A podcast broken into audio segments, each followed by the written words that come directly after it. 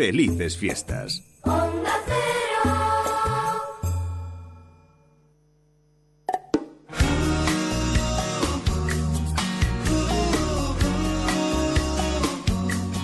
En Onda Cero, punto de encuentro. Alberto Granados.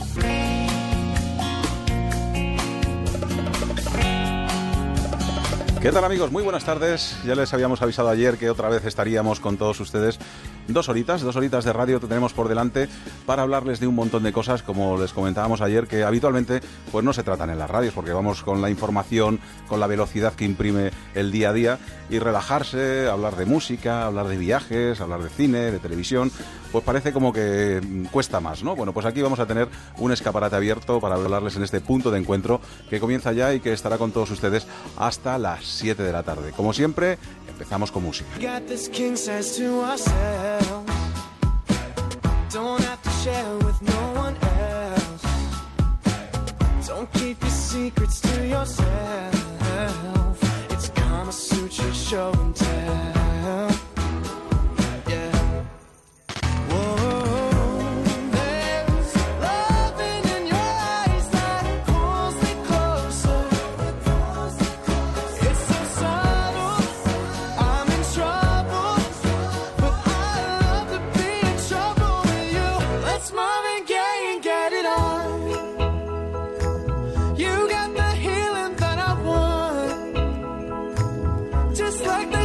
Ahora, si usted tiene más o menos 30, 35 años, yo creo que se lo va a pasar muy bien porque vamos a hablar de un tema que le va a interesar y que yo creo que le va a traer muchos recuerdos. ¿Se acuerdan ustedes de la revista Super Pop?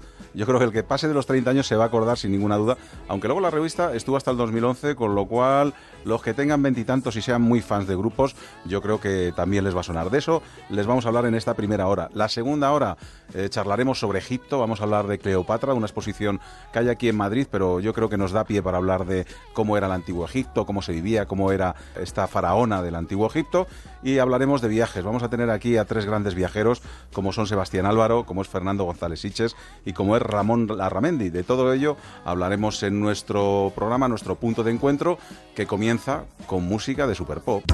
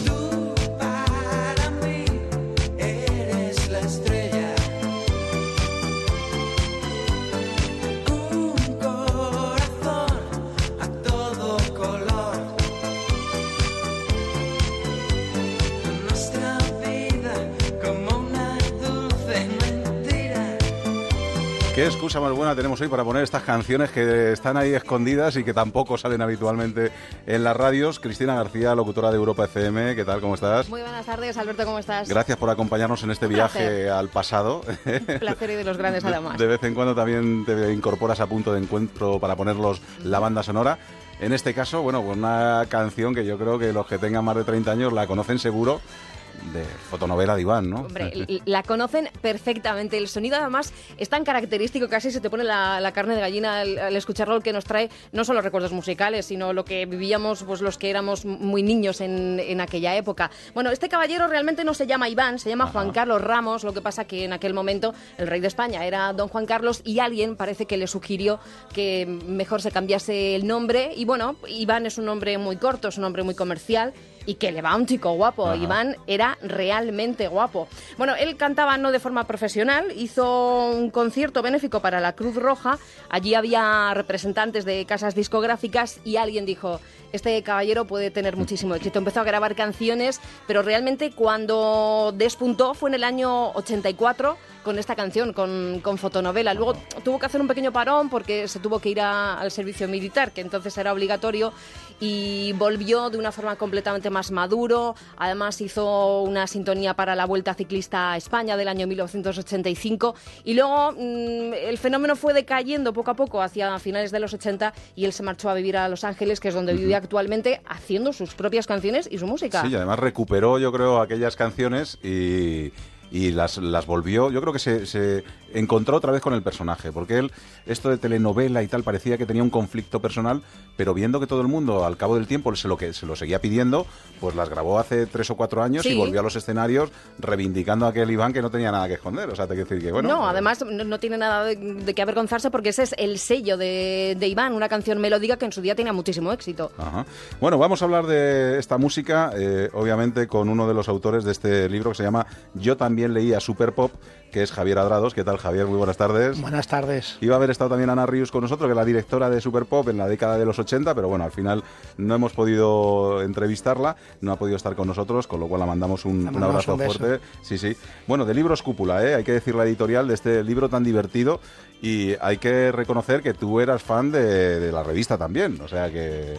Sí, que bueno. Eres escritor y fan. Sí, escritor y fan. Sobre todo era fan de la música, efectivamente. Y Super Pop creo que habría, por lo menos a mí, era como mi Biblia, ¿no? O sea, porque daba cabida a mucha música y a muchos grupos, como Modestia aparte. Es que se, inco- se incorpora Fernando por aquí al, pro- ahora. al programa, con él charlaremos ahora en un segundito, aunque puede también meter la cuchara en todo lo que hablemos, porque yo creo que también es una época que ha vivido.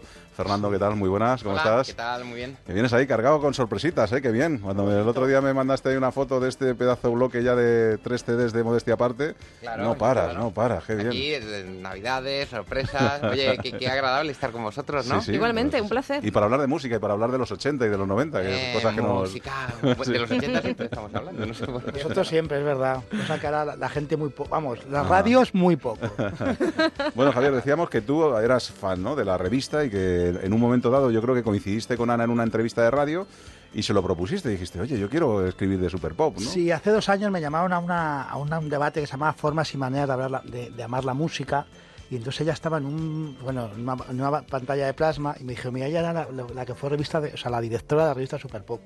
Y yo dije, uy, y la entré la espeta y digo, quiero hacer un libro sobre esto, ¿no?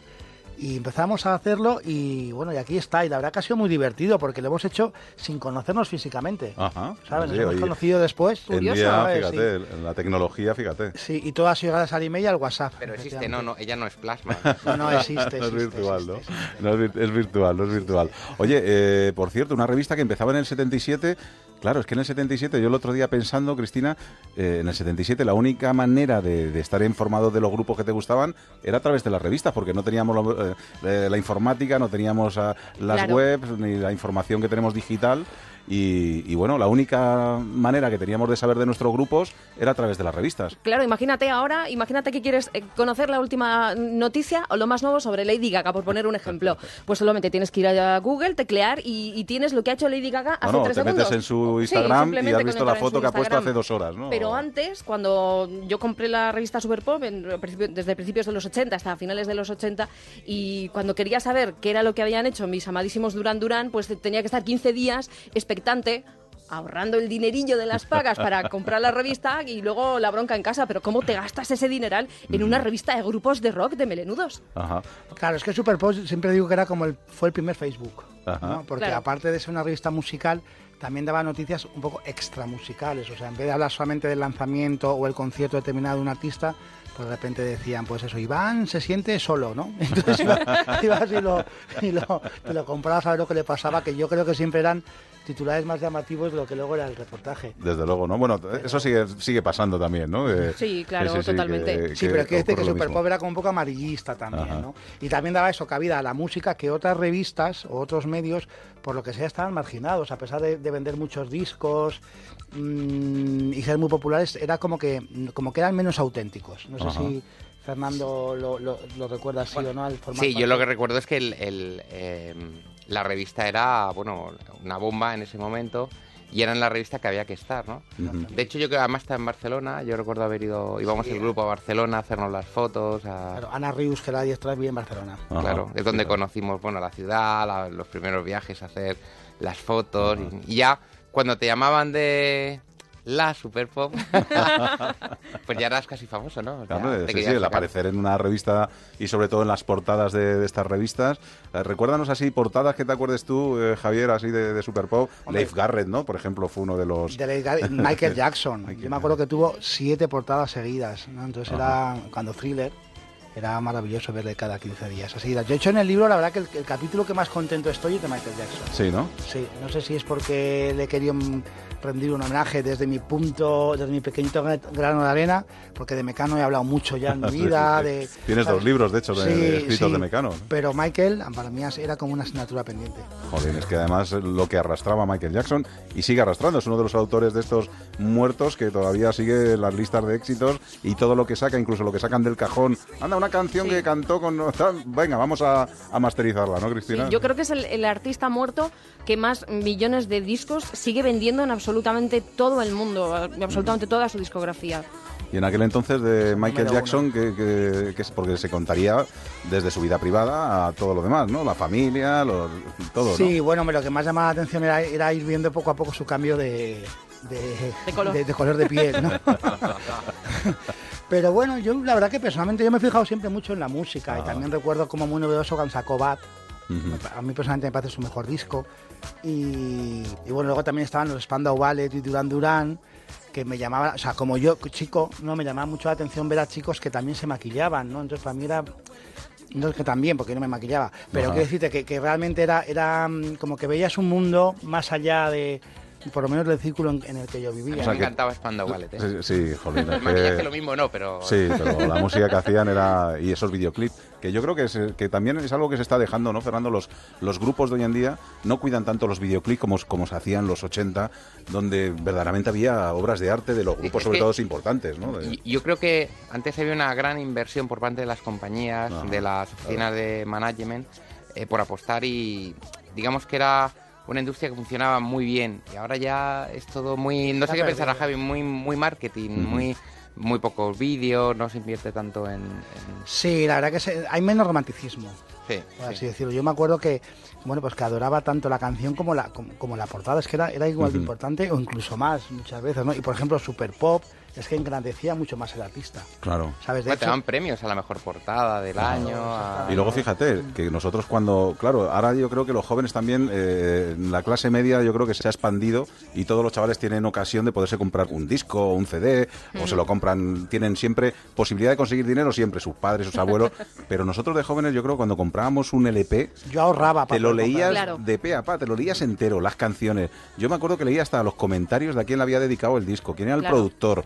Me enteraba de cosas de los grupos, que yo creo que hoy en día, como hay tanta información, yo creo que ya pasamos de... de- pero yo me sabía eh, quién había sido, bueno, con qué se había grabado una canción, qué músicos, quién había puesto las guitarras en una canción de un grupo que me gustaba o cosas Esa, de... esa- esa cultura se ha perdido. Sí, yo creo que sí. Sí, Yo, de hecho, también me leía todos los créditos y siempre decía, bueno, algún día tengo que ser uno de estos. Pero es verdad, o sea, nunca, o sea, quiero decir, como músico no tengo ni idea de tocar ningún instrumento, o sea, no me gusta mucho la música, pero como para escucharla y para imaginarme, ¿no? Y me llamaba la atención, pues eso, quién serían todos esos que los artistas nombraban y... Es que yo creo que, el- bonito. que el- que la fuente más fidedigna de, de información de un grupo o de un artista es el propio disco. Eso que ahora nos- no nos fijamos tanto, pero en la carátula, el- como decíais antes, en los créditos, estás aprendiendo un montón de cosas del artista que no son rumores, que no lo ha dicho no sé quién y que vienen dichas de primera voz por el, pro- por el propio artista. Antes hablábamos de una portada, vamos a ir con tu siguiente canción, a ver de quién nos hablas. Pues nos vamos a, los Estados Unidos. Este caballero, que además tuvo su paso por, por España, no acabó demasiado bien, la verdad, pero fue uno de, de los grandes de, de los años 80, como era el rubísimo Leif Garrett.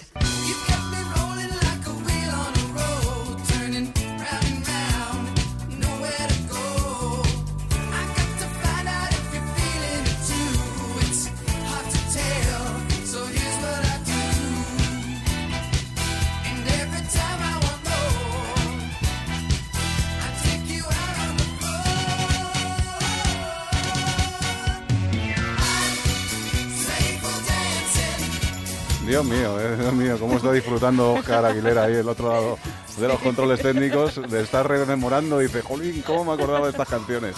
Bueno, Qué rubísimo y qué asqueroso era este de, de guapo, este chaval. sí, ¿eh? De- es que Pero era- qué niño era. Yo cuando Era muy pequeño, muy pequeño. Me parecía muy mayor y digo, jolín, si es que era un crío. Era un crío, era menor. Pues él ahora, primero no tiene esa melena rubia, yo el otro día entré en su página web, sigue haciendo conciertos para un público, digamos, muy seguidor, muy determinado. Él hace rock ahora, porque al parecer lo que a él le gusta es hacer rock, aunque él en principio no era cantante, ni era, ni era un hombre de era música, actor, él era un eh, actor, él con a siete, hacer... con ocho basta o algo así. Sí, ¿no? él, él Estaba, ¿o salía en una serie de televisión en Estados Unidos que se llamaba Bob Carol, Teddy Alice, que era una sitcom eh, y él hacía de, de hijo uno- de una de las parejas. Y luego en España empezó a hacerse conocido con otra serie americana que en Estados Unidos no tuvo mucho éxito y que se llamaba Tres en la carretera. Tres en la carretera, ¿verdad? Sí, sí. pues a partir de ahí, eh, algún productor avispado dijo, pues mm, vamos a proponerle grabar un disco, porque además tenía presencia encima del escenario. Este fue su, su mayor éxito.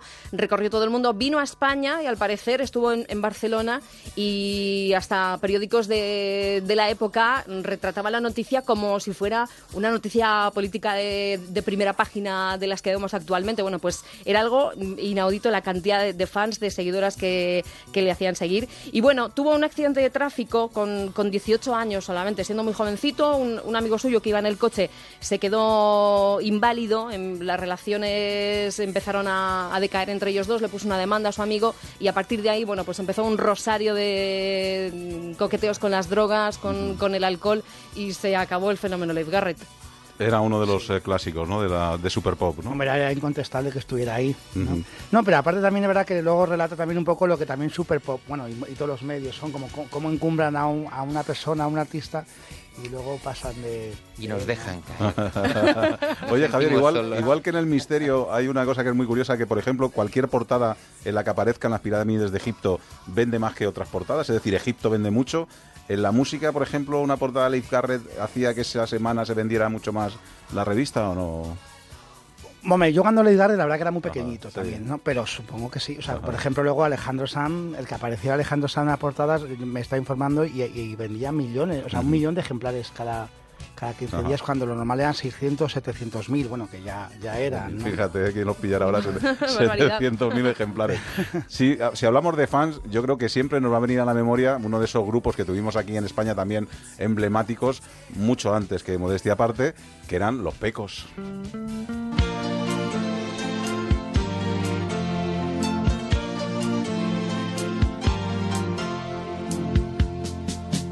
Háblame de la libertad. Si las clases te aburren, ¿hacia dónde vas? Háblame de ti, de la soledad. Si has hablado con ella o te cae muy mal, háblame de ti, háblame de ti. Y cuéntame si tú has podido. Ay, la de desmayos que provocaron estos dos hermanos, ¿eh? Hubo, había hasta accidentes ahí en los, los conciertos, la que, la que liaron, ¿eh? La que liaron. Pues sí, yo la verdad es que lo, lo recuerdo menos porque cuando ellos estaban triunfando yo era un poco más, más pequeña, pero bueno, la verdad es que el dúo formado por Javier, el rubio, además lo he puesto entre paréntesis, el rubio y Pedro, el, moreno, bueno, pues se fundó a finales de los años 70.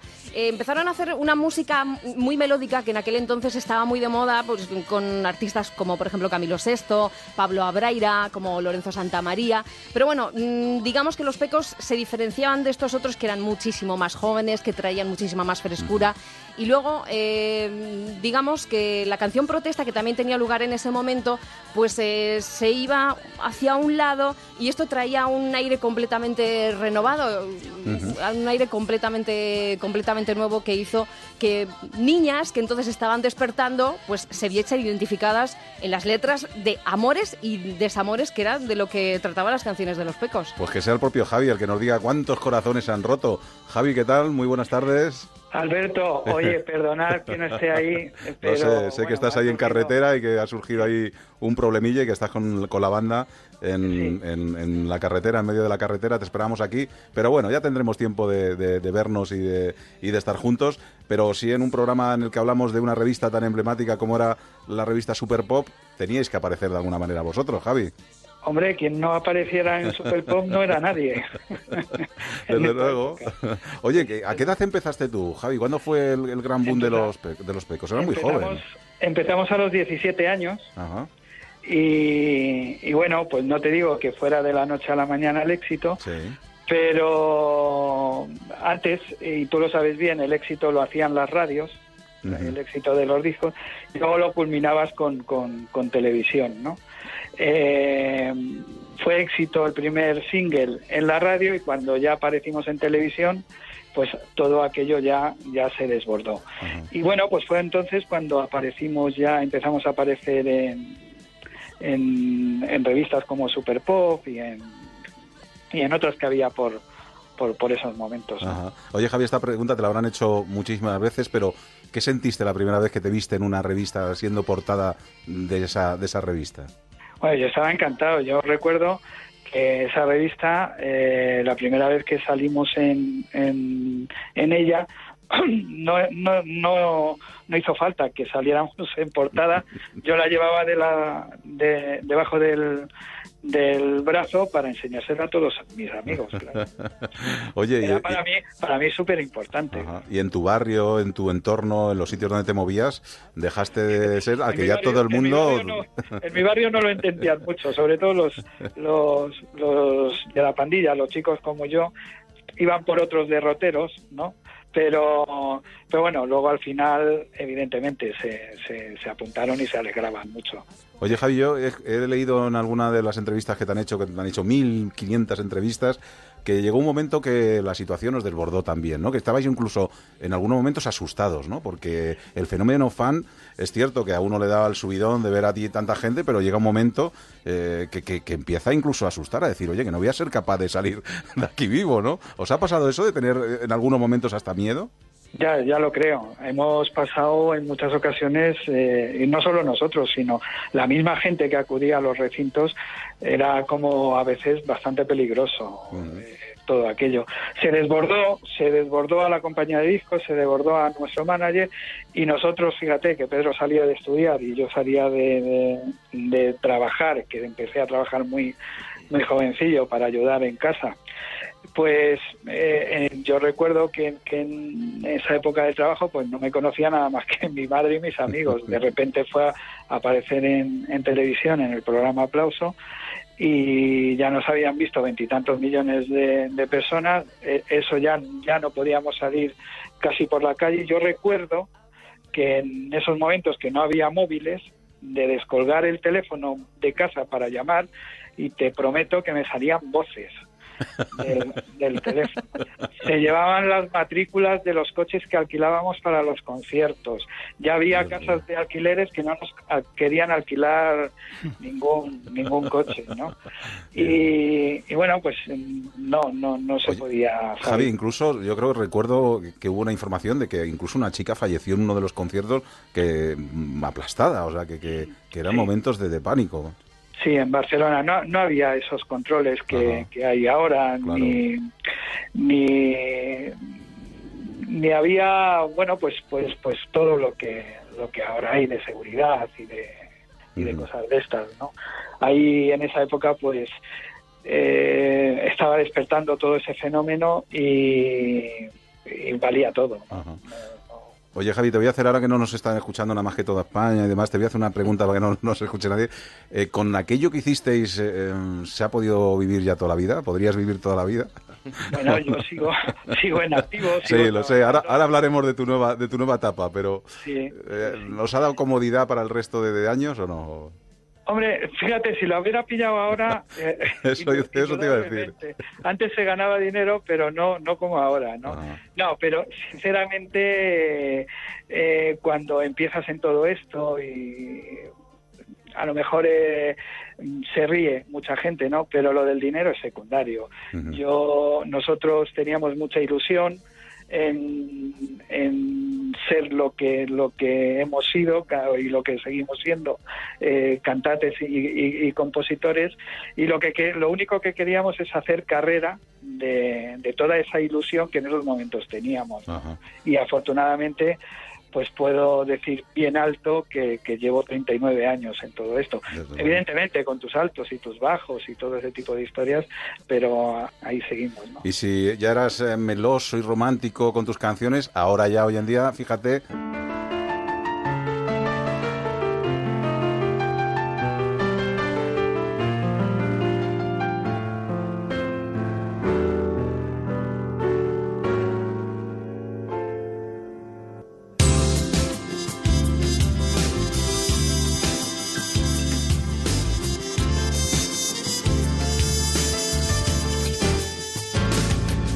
Te extraño, como se extrañan las noches sin estrellas, como se extrañan las mañanas. ahora ya sí que Javi, ya con esto no va a haber ya quien se te resista, ¿no?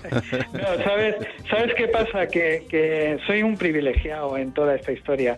Entonces, eh, bueno, eh, nos hemos tirado como 10 años de seguidos, Pecos, eh, haciendo giras, desde que salió el 25 aniversario hasta, hasta prácticamente ahora. Y bueno, hemos dado un parón, Pedro está haciendo sus cosas y, y yo pensando en casa qué es lo que podía hacer y, y qué es lo que podría ofrecer, eh, pensé, digo, joder, pues ya me podría dar un capricho en esta mi profesión después de todos estos años, ¿no? Y así es como se llama el proyecto, Mi Capricho, donde voy a hacer las canciones que siempre me han gustado, que siempre han formado parte de mi vida, que no he podido cantar y evidentemente las, las intercalo con, con muchos éxitos de Pecos que, bueno, en definitiva lo que voy haciendo es eh, ofreciendo la banda sonora de, de- de mi vida, ¿no? De verdad que, que te hayan dado o que el público te dé una nueva oportunidad está fenomenal. Que hayan pasado el tiempo y que sigáis pudiendo dedicar a lo que os gusta es todo un privilegio, ¿no? Estoy, estoy encantado y estoy súper agradecido porque afortunadamente se están llenando todos los recintos donde, donde estoy actuando. No es fácil, bueno, pues, pues el, la gente a veces pues no concibe que, uno sí, del sí. dúo dinámico o uno de pecos vaya en solitario, ¿no? Pero, pero bueno, poquito a poco eh, se van enterando la gente eh, y, y bueno, estoy súper contento porque y sobre todo muy ilusionado porque es- me, me está dando una ilusión tremenda, ¿no? El, el poder. Estoy como renovado. Es, es mi segunda juventud. Ya no eres Javi el rubio, eres Javi el canoso, pero bueno, No, pero- pero de ahí, todo, ahí ya- aguantas, ahí aguantas. El canoso no, soy- ya tengo el pelo blanco, pero bueno, lo tengo, ¿eh? No, no, por eso, que son años, años vividos y años disfrutados. Eh, para todas las fans que te siguen y que quieren saber de ti, de dónde pueden tener noticias tuyas, porque sé que te estás moviendo además por toda España, que estás haciendo conciertos, o sea, que dónde se puede mirar por dónde te mueves. Bueno, eh, tengo mi Facebook, que es donde apuntamos todas las, las novedades y todas las historias. Y bueno, pues ahora en febrero también haré promoción eh, pues por todas las teles, por todas las radios. Espero visitaros de verdad. Hombre, por favor, cuando vengas a Madrid te hacemos un huequecito. Claro, claro que sí. Y, y bueno, el Facebook es eh, Javier de, de Pecos, el rubio de Pecos. Ajá, y ahí, ahí se puede encontrar todas las novedades. Ahora en febrero vamos a estar en Zaragoza y en Madrid. Y, y bueno, pues eh, eh, esperamos hacer una gira. Espero no parar. Venga, pues eso esperamos no nosotros también. que sigas mucho tiempo. Un abrazo, Javi. Oye, muchas gracias. Un fuerte abrazo. Un abrazo a todos los que estáis ahí. Venga. Muchas gracias, igualmente. Como algo No te creas, eh, Fer, que le dejan a la gente cuando estás encasillado en una cosa que ahora digas, de repente voy a cambiar y voy a hacer otras cosas, el público parece que quiere lo que quiere. Te pasa a ti en tus conciertos de Modestia Bar que quieren las canciones de siempre, las que les han hecho y que si a lo mejor decidieras hacer otra cosa diferente, el público tarda en asimilarlo. ¿no? Sí, sí, es normal. Y yo, por ejemplo, hay artistas que me gustan, Sting, Brian Adams. Si no Ajá. tocaran los temas que a mí me gustan Claro, suyos, pues sí, sí, sí, me una- sentiría un poquito decepcionado, ¿no? Entonces, y bueno, anoche, por ejemplo, tuvimos un concierto con un concierto privado con una empresa y tal. Y acabamos tocando todos los, Los temas clásicos. la- la clásica. Teníamos un concierto muy... Era cortito y tal. Ajá. Y al final, pues tienes que... Vino, vino además el, la persona que era, bueno, la que organizaba el, el evento este de empresas y tal. A mí me encanta Playas de Mazarrón, ¿la vas a tocar? Digo, pues no lo había pensado, ¿verdad? Pero bueno.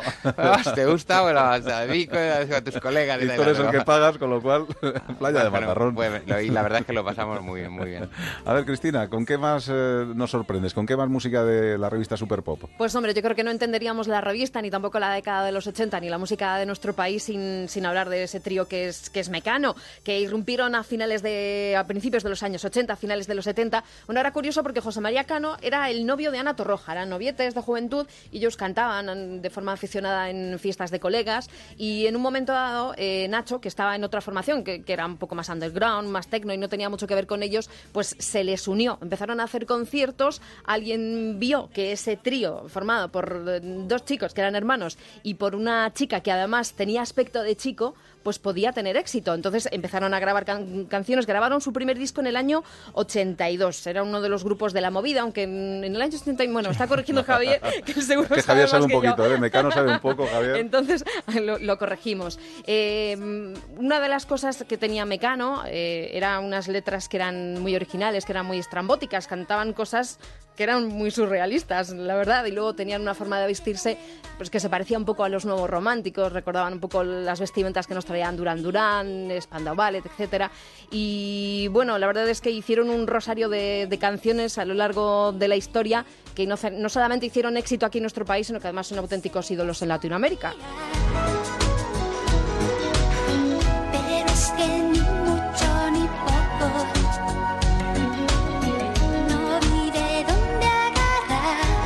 Estaba viendo a ver cómo íbamos de tiempo, porque digo, si le dejamos a Javier Adrados hablar de Mecano, podemos estar aquí horas y horas, ¿no?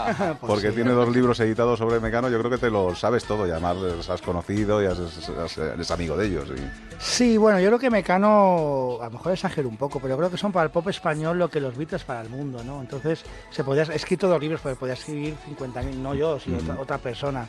Y bueno, la verdad que también lo descubrí por Super Pop. Ajá. Había escuchado Perdido en Meditación, entonces una cadena que se llamaba mm, Radio Cadena Española. En mis pueblos no existían, en San Mipón no existían las FMs.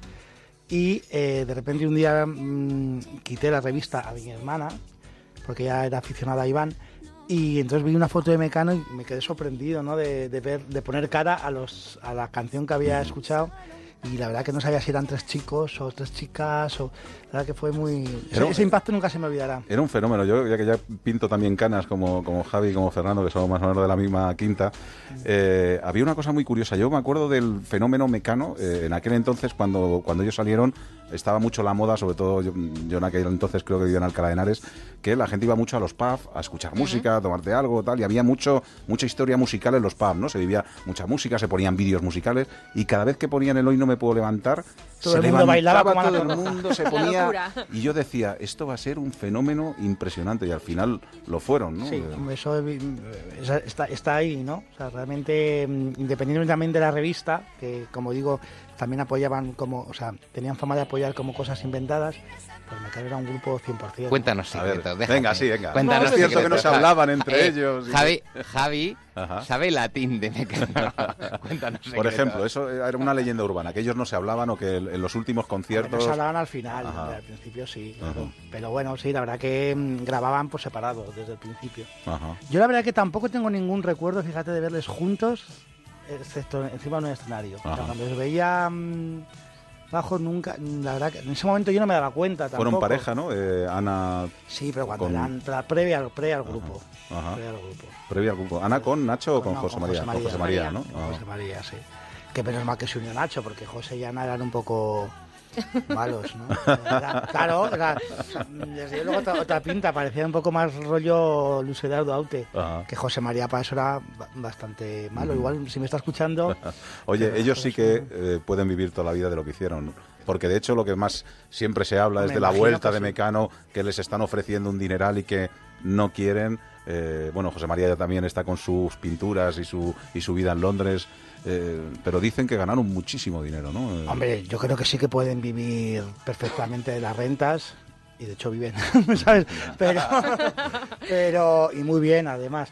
Pero bueno, el que no vuelvan, yo creo que también para mí es una pena y para muchísima gente, pero sobre todo también es una honestidad artística por ellos tres. Si ellos no lo sienten así, la verdad que por mucho que luchemos los demás. ¿no? La verdad que yo creo que, que bueno, aunque yo sigo luchando, ¿eh? por, desde mi punto de vista, a ver si ¿Tú crees que se, se volverán a reunir en algún momento? o- Pues no lo sé, la, o sea, la verdad que es que, o sea, es que decir que no mm, me daría mucha pena. Ojalá que sí, la verdad que ojalá que sí.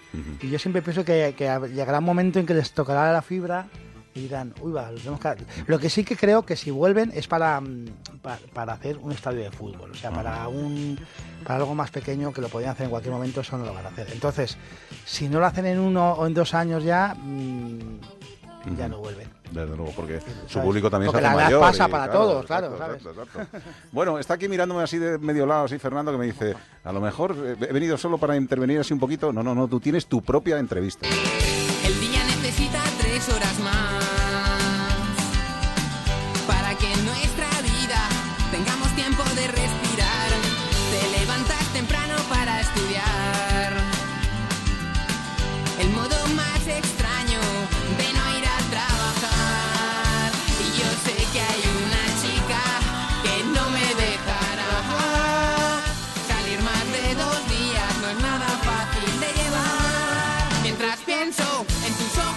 Yo me, con- me, me- me creaste ahí un conflicto personal, Fernando. Mira que al final luego con el tiempo hemos sido amigos y demás, porque yo era muy rockero.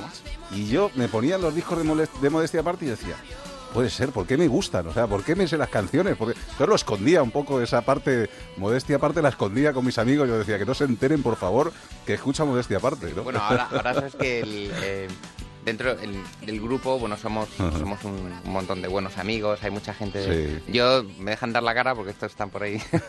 Al final doy la cara, pero la verdad es que Modestia hay mucha gente, muy, muy buenos amigos que están detrás. Somos eh, un montón de gente que, que es al final la que hace posible el grupo. Y hay algún que otro rockero, de hecho, yo diría que mayoría, y siempre les digo. Lleváis el pop en vuestro... ¿Sabes qué pasa? Que es una música muy divertida. Entonces, cuando salíais al escenario, cuando cantabais, cuando lo pones en una fiesta, yo creo que enseguida, de hecho lo hemos puesto aquí ahora y todos enseguida nos hemos movido y seguro que el oyente que estaba escuchándonos dice, jolín, es que es verdad. Es que da- la radio da mucha- inmediatamente. da mucha marcha, ¿no? Eh, vuestra música, ¿no? Sí, bueno, Modestia siempre ha tenido como dos lados, ¿no? El, este que es más divertido y, y el lado que cantaba Portu, Javier Portugués, que era el, el- el más, sentido, el más un poquito más eh, melancólico, más, eh, más de baladas, ojos de hielo, piel y arena. Siempre hemos querido jugar con, con- con esos dos lados de Modestia y luego, bueno, pues cuando ya Portu no ha estado en el grupo, hemos intentado mantener también el- esa idea de las baladas y... Pero bueno, siempre sale Ajá. esta parte... Sí, oye, ¿y cómo es el, destino, verdad? Que un grupo de repente de amiguetes del barrio El Pilar ahí que se pusieran a ensayar y que tampoco, tú reconoces incluso en alguna entrevista que no erais tampoco unos virtuosos de la música, sino que bueno, erais, eh, ibais a divertiros, a pasarlo bien y de repente aquello se empezó a convertir ya, empiezan, como antes nos decía también Javi, pues algún que te echan una mano en una radio o te echan una mano en un momento dado y empieza ¿Sabes aquello a subir por que no? ¿Sabes que Yo no sé si lo he contado alguna vez, pero no, bueno, nos encantaba la música, estamos todo el día tocando, tal. Ensayábamos en un sitio y había un tipo los fines de semana que tocaba la dulzaina, tío. Curioso. Estábamos ensayando temas de Nacha, tal. Y aquello sonaba, tío, o sea, no lo puedes creer. Y entonces surgió eh, una, un concurso de maquetas en 40 principales. En- en- y, y y la presentamos y por supuesto no ganamos, ¿no? Debíamos ser unos matas. Bueno, lo- no ganamos. Y de repente a mí se me ocurrió la idea, se, eh, daban un premio y era Joaquín Luqui quien daba el premio a, a los, a unos chavales que habían ganado. Y nos fuimos nosotros pues para darle la, la, la, case- la casete, Claro, claro. sí. llevársela, digo, pues este está ahí, pues yo sé que va a estar porque le va a hacer una entrevista. Y fuimos simplemente a, a llevarle la... Y no sé, hubo una, una especie de malentendido, fuimos subiendo, subiendo, al final nos, nos metieron en el estudio y digo, ojo, qué guay, pues tenemos la caseta aquí a, a Joaquín. Se pensaba que éramos los que había ganado, nos empezó a entrevistar, puso la caseta y nosotros hablábamos encantados, digo, joder, pues es- esto, es- esto es cojonudo, ¿no? Porque traes tu cassette, te la oyen. Eso Dice, bueno, ¿y qué, sentís, ¿eh? claro, ¿y qué sentís que habéis ganado? ¿Hemos ganado el qué? No hemos ganado nada, era una maqueta. Y Eso es- fue en directo, ¿no? Y, pero, no, entonces, ¿qué haces aquí sentado? Pues hemos venido con esta maqueta y te la hemos dado y la has puesto y nos estás entrevistando. Fue como una cosa increíble, ¿no? Ajá. Increíble. Y luego a partir de ahí pues hemos tenido mucha suerte, la verdad. Y tú además es que lo has sabido hacer muy bien, macho, porque has, has sabido eh, reagrupar no solo tu grupo con haberte montado una banda nueva, sino aparte haber traído un montón de gente de que estaban también de los 80 y agruparlos de alguna manera bajo el este del pop español y hacer conciertos en los que podemos verte con Secretos o con Nacha Pop o con, ¿sabes? Me, ha parecido como una, una idea que fenomenal. De hecho, os vais, que lo hemos estado aquí anunciando en la radio muchísimo, lo del barco chentero, Ah, que yo digo, bueno, eso estoy deseando. Yo digo, a ver si me dejan en la radio escaparme para, para estar una semana de crucero con todos los grupos emblemáticos de los 80 y pasándolo en grande, ¿no? Sí, hubo, un momento que de repente yo dije, bueno, no- nos gusta tocar y modestia y bueno, no dejan de ser conciertos del grupo y que está muy bien. Y dije, pues ¿con quién me gustaría tocar? Oye, pues me gustaría volver a tocar con danza, con la guardia. Y al final somos muy amigos y, y, y yo pensé, pues si estoy en la música, me gusta la música y me gusta tocar, pues voy a tocar algo que me apetece tocar, ¿no? Ajá. Y entonces, pues desde hace unos años es verdad que compartimos cartel y, y yo me lo paso muy bien, porque si tocamos con secretos o con un pingüino en mi ascensor, yo además suelo tocar el primero, pues luego me bajo, me tomo una copita y me quedo viendo el concierto. Digo, coño, me toco y encima veo los conciertos, ¿no? Y es un poco la idea, el intentar pasarnos lo mejor posible y luego han surgido pues Ujú. mucha gente que nos llama. Pero es que lo que estamos hablando así como una cosa así, el año pasado, por ejemplo, ¿cuántos conciertos pudiste dar en el año? 80 a lo mejor, o una, una burrada. Pero me estoy quitando. Me, me estoy quitando ya. Eras un niño cuando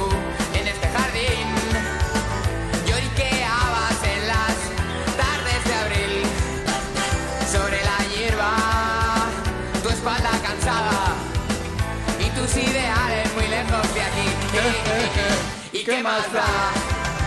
Y ahora me vienes con una caja, digo, pero ¿esto qué es? El regalo de Navidad perfecto, macho. Un disco eh, con tres CDs de modestia aparte con lo mejorcito, ¿o qué? Bueno, lo mejorcito. lo mejorcito. Lo mejorcito, sí. El pues, cosas de la lo más conocido, lo mejorcito claro. no lo sé. Lo más El- conocido. El por el amor al arte y el, y el directo que te decía yo, que tenéis aquí esta foto de portada y yo estoy aquí en uno de estos laterales, ¿eh? que yo estuve en este concierto, ¿eh? o sea que... Pues sí, sí, la verdad. Bueno, además lo pasamos muy bien cuando Sí. celebramos. Eh, bueno, hemos querido hacer un, un pequeño detalle. No teníamos. ¿Sabes que ahora las, las compañías grandes pasan, pasan de todos nosotros? Pues al final decimos, oye, podemos hacer una cajita que sea un detalle, que salga a un precio, una cosa muy razonable y que, bueno, pues la gente que le ha gustado el grupo que lo quiera regalar, pues, pues lo, pueda, lo pueda tener. ¿Y, dónde se encuentra? ¿Está en todas las tiendas? como Sí, yo creo que está en todas las tiendas. Y luego dijimos, bueno, vamos a hacer tres porque así es más gordo y se ve más. Entonces los, en los stands bueno, nos ven mejor. Pues Ajá. siempre llegas a la M de Modestia y estás como abajo, ¿no? Me dicen, oye, Fer, estás, estás muy abajo. y. Súbelos todos inmediatamente. Tapa a los, que, a los de la A. ¿Cuántas, veces habrás hecho eso? Los escritores lo hemos hecho mil veces, de ir a la tienda, yo anda que no habré puesto yo mis libros entre los más vendidos. De repente coger el mío, lo pongo en los más vendidos y pongo el mío allí. ¿Cuántas veces habrás movido de sitio uno de tus CDs para que se viera mal, no? Bueno, no solo eso, nosotros cuando empezamos comprábamos nuestros CDs. Ajá, claro. Es decir, íbamos por ahí tal, por las tiendas, me acuerdo del corte inglés comprando. En fin, yo que lo pues, que he hecho. lo Para que hecho se todo. acabaran, ¿no? Para que se acabaran para que rápido. se acabaran y repusieran rápidamente. Oye, ¿cómo ha cambiado la música? ¿no? Estábamos ahora hablando, por ejemplo, de las discográficas, ¿no? Algo que ha muerto y que antiguamente pues era la- el que te apadrinaba, el que te llevaba. Y ahora todos los grupos, pues buscándose la vida, sacando ellos sus sellos personales, eh, publicando ellos mismos, ¿no? Sí, es, un.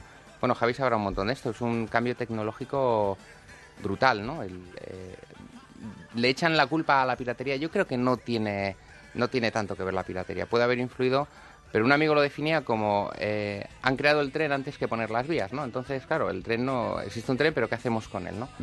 Y, y es verdad que el cambio es, es, es brutal porque ya en las listas de ventas no se venden tantos discos, se ha centrado mucho en, en los conciertos directos, pero también es verdad que, que la música está muy maltratada en España, hay que decirlo. ¿eh? O sea, no, eh, un IVA de un Mira, 21%, eh, hacer un concierto ahora después de lo del Madrid Arena, es, eh, bueno, eso es una cosa que de, que de camisa de Las ¿eh? exigencias, ¿no? Que tienen las... Sí, sí, como quiero decir, eh, es una desgracia que ocurra eso, pero pero eh, no todo el mundo es responsable de que haya pasado eso, ¿no? Entonces hay un sector de la música en el que estamos nosotros que somos responsables, que nos gusta mucho y a partir de ahí se han puesto unas trabas eh, bárbaras, ¿no? Para, para llevar adelante un concierto y es y es una pena que sea todo tan difícil en la música cuando en otros países pues se apoya culturalmente y yo recuerdo a Tony Blair regalándole un pincho, ¿no? A los primeros ministros de, de, de todos los hits ingleses, ¿no? Yo digo, joder, porque no Ya lo podía hacer Rajoy también, ¿no?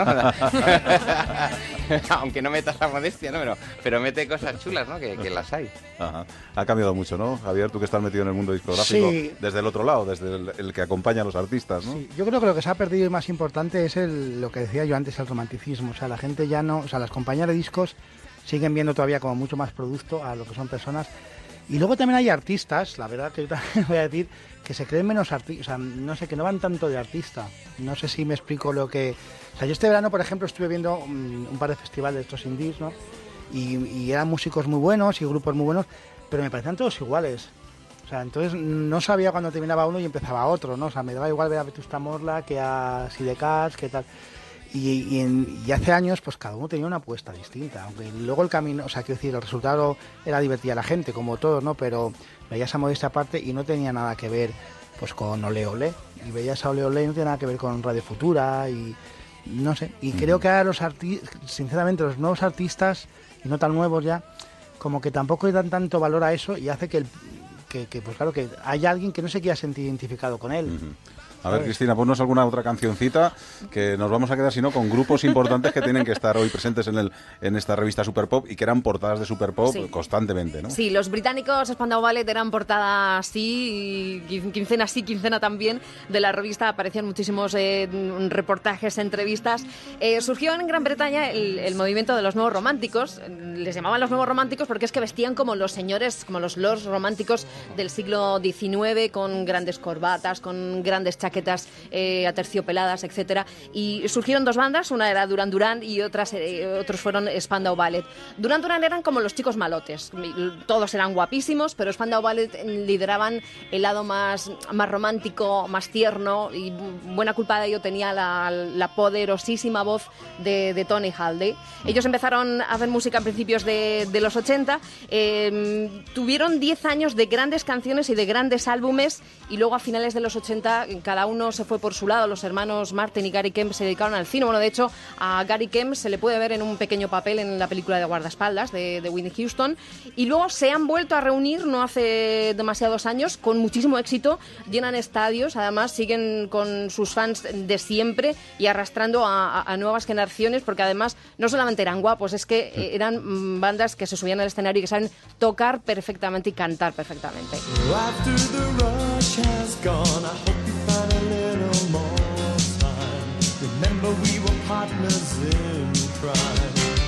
Muchas portadas, ¿eh?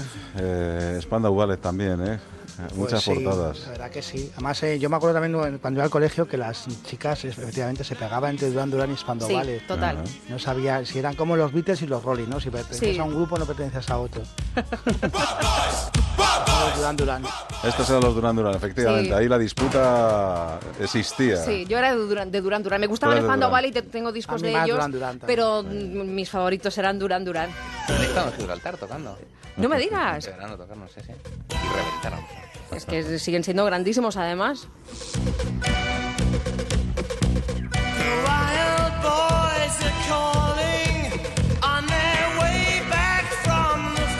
Pero yo decía, vamos a ver, en el mundo de los fans del Super Pop, ¿no habrá nada de rock? Aunque sea Sí, un poco rock, rock blandito. Bueno, a ver, ojo, rock blandito, porque de quienes vamos a hablar se hicieron conocidos con lo que se podríamos denominar como rock blandito, pero ellos son rockeros y de los grandes. ¿eh? Hablamos de, de Europe, que no- en aquella época no estábamos acostumbrados, bueno, estábamos acostumbrados a escuchar bandas como Bon Jovi, que empezaban a triunfar en este momento, pero una banda que viniese de Suecia, que todos los componentes parecían sacados de un concurso de modelos, sí o sí, absolutamente, sus cinco componentes. Bueno, pues aparecieron y rompieron con este álbum, que además se llamaba como la canción de Final Countdown, que en principio no iba a ser un single, ellos querían abrir sus conciertos con esta canción y, y abrieron algunos conciertos con ella como una especie de cuenta atrás, pero empezó a tener tanto éxito que un productor discográfico dijo, esto tiene que ser single, y a partir de aquí, pues los Europe rompieron en todo el continente. No tuvieron tanto éxito en los Estados Unidos, pero sí en toda Europa.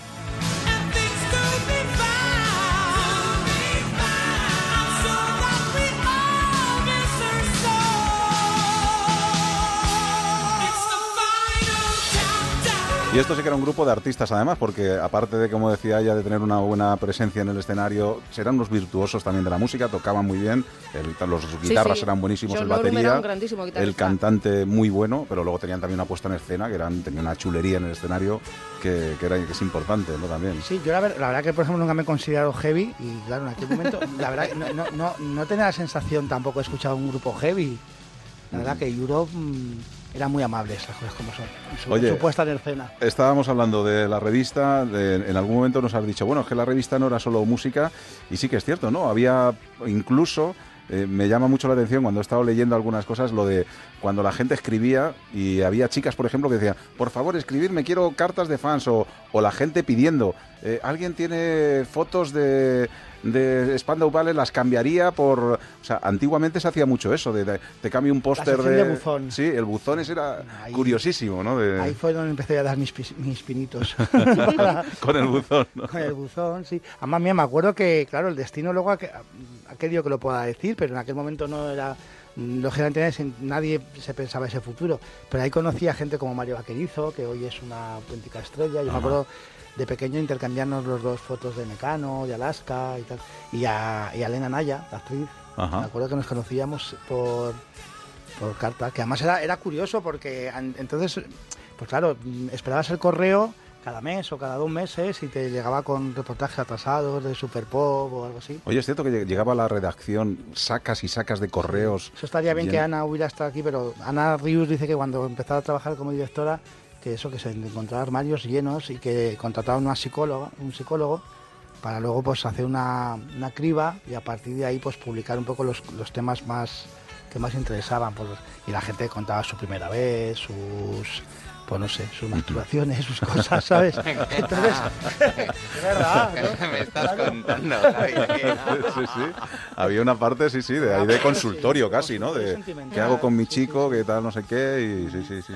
Por eso, además, me imagino que la gente que escribía esas cosas lo hacía un poco como desahogo también, como nadie le conocía, ¿no? Ajá. como cuando ahora encuentras en, en internet un sentimiento que también vaya al- a los cuatro vientos, ¿no?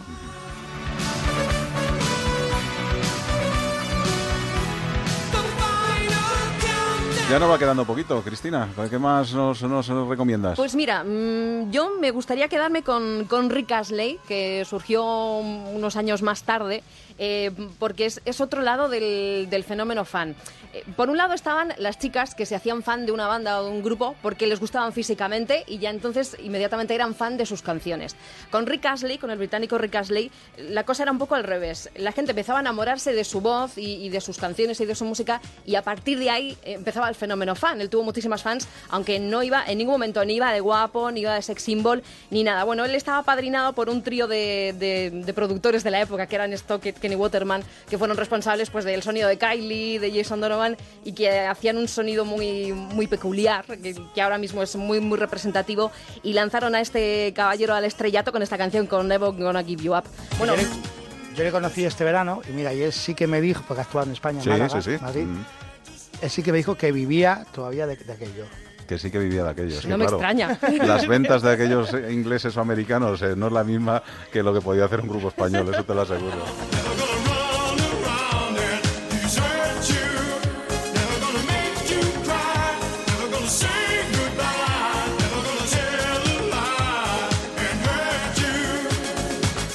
Nos vamos a ir yendo, ya va quedando muy poquito para esta primera hora, me lo he pasado genial, la verdad es que se me ha pasado volando el haber estado charlando de música y de, los años 80, los que somos ya, pasamos ya unos cuantos añitos, nos gusta, nos gusta recordarlo.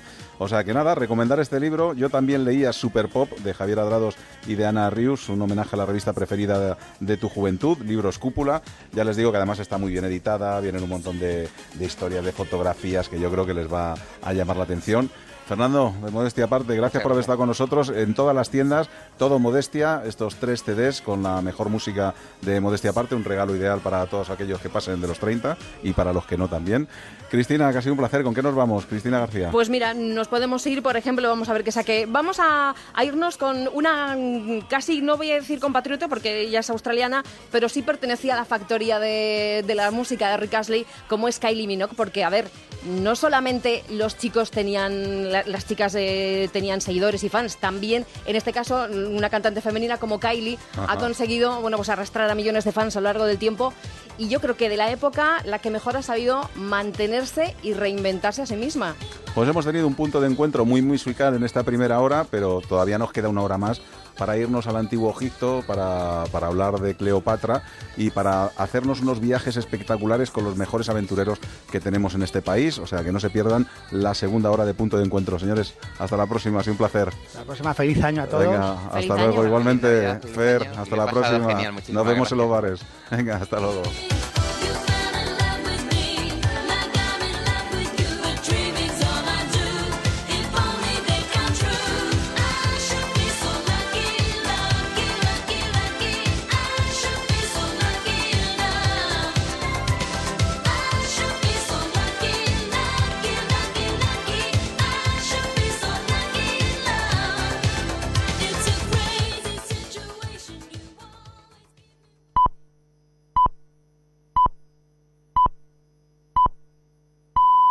Son las 6 de la tarde, las 5 en la comunidad canaria.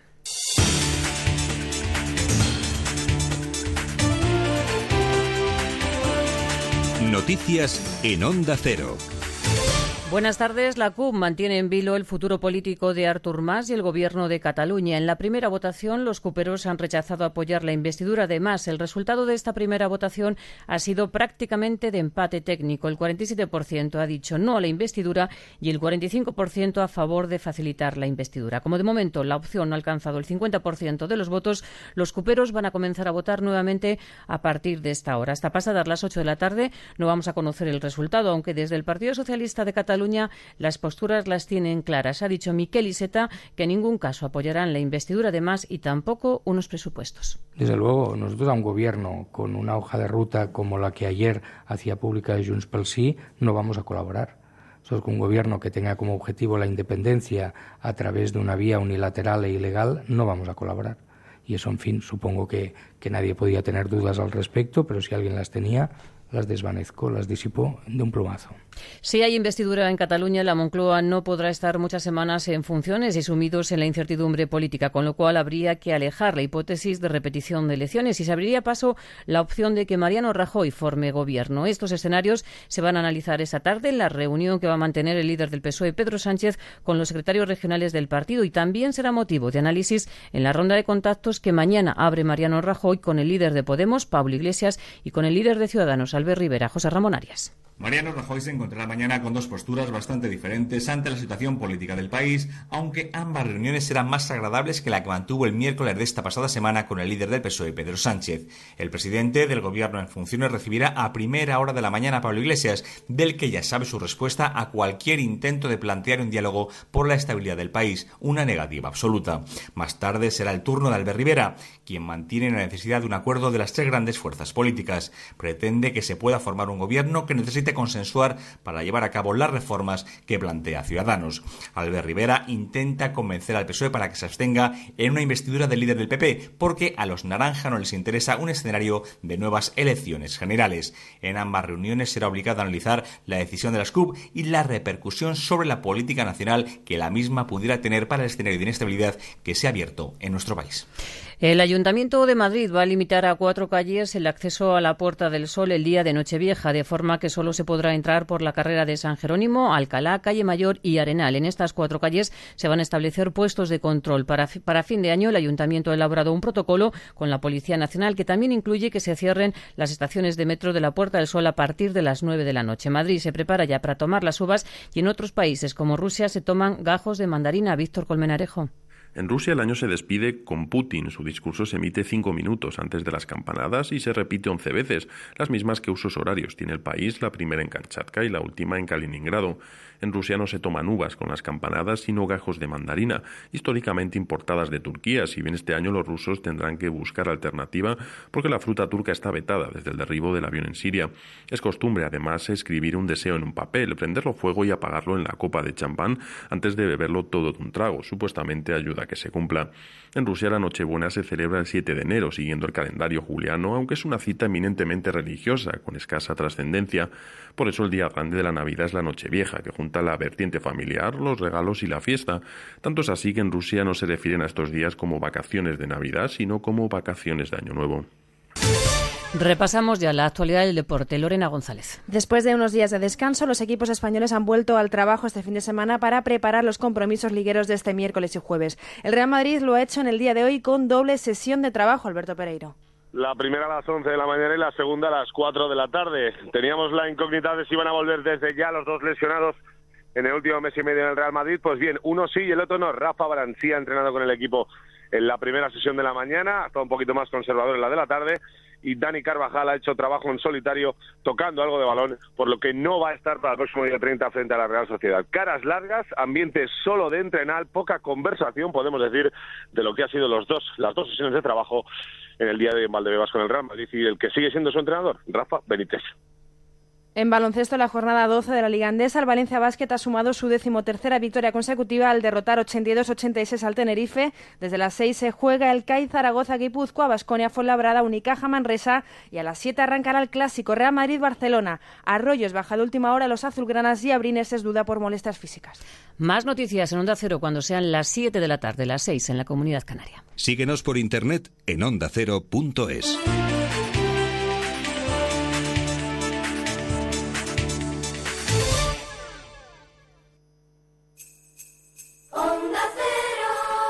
Felices fiestas.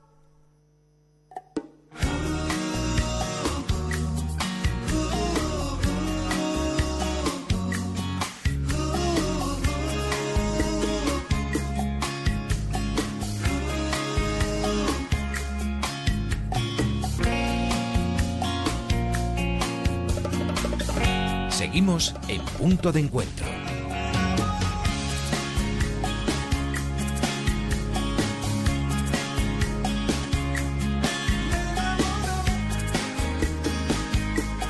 Se me está pasando el fin de semana muy rápido. Estas dos horas de- se me quedan cortas estas dos horas de, radio y más con los temas que vamos a tener a continuación, con lo cual pues tendremos que empezar a, darnos una vuelta. Si la primera hora era más musical, esta hora va a ser más histórica y más viajera. Yo creo que vamos a pasar también otra horita en punto de encuentro que como siempre comienza con música. You're the color of my blood. You're the cure, you're the pain, you're the only thing I wanna touch. Never knew that it could mean so much, so much. Y quizás yo creo que el éxito de un programa de radio es rodearse de la mejor gente, que es lo que vamos a hacer a partir de ahora también, con gente que podríamos estar una hora, no, tres o cuatro horas charlando. Lo primero, como les decía, vamos a hablar de una de las mujeres más importantes que ha tenido el antiguo Egipto, de Cleopatra. Hablaremos de una exposición que hay en Madrid, pero que nos va a servir, bueno, pues de excusa para charlar de un montón de cosas del antiguo Egipto. Y luego, pues de un libro que me llegó que se llama El mejor lugar para estar hoy, que es de Lonely Planet, que nos da pues 365 cosas que hacer y el día perfecto para hacerlas. Bueno, pues es también una excusa para hablar de viajes y para que nos situamos en diferentes partes del mundo con diferentes aventureros que tienen su visión de cómo es el mundo. Algunos por las montañas, otros por la naturaleza, otros por el hielo y la nieve, en fin, que vamos a tener diferentes versiones de aventureros. Pero antes nos vamos al antiguo Egipto.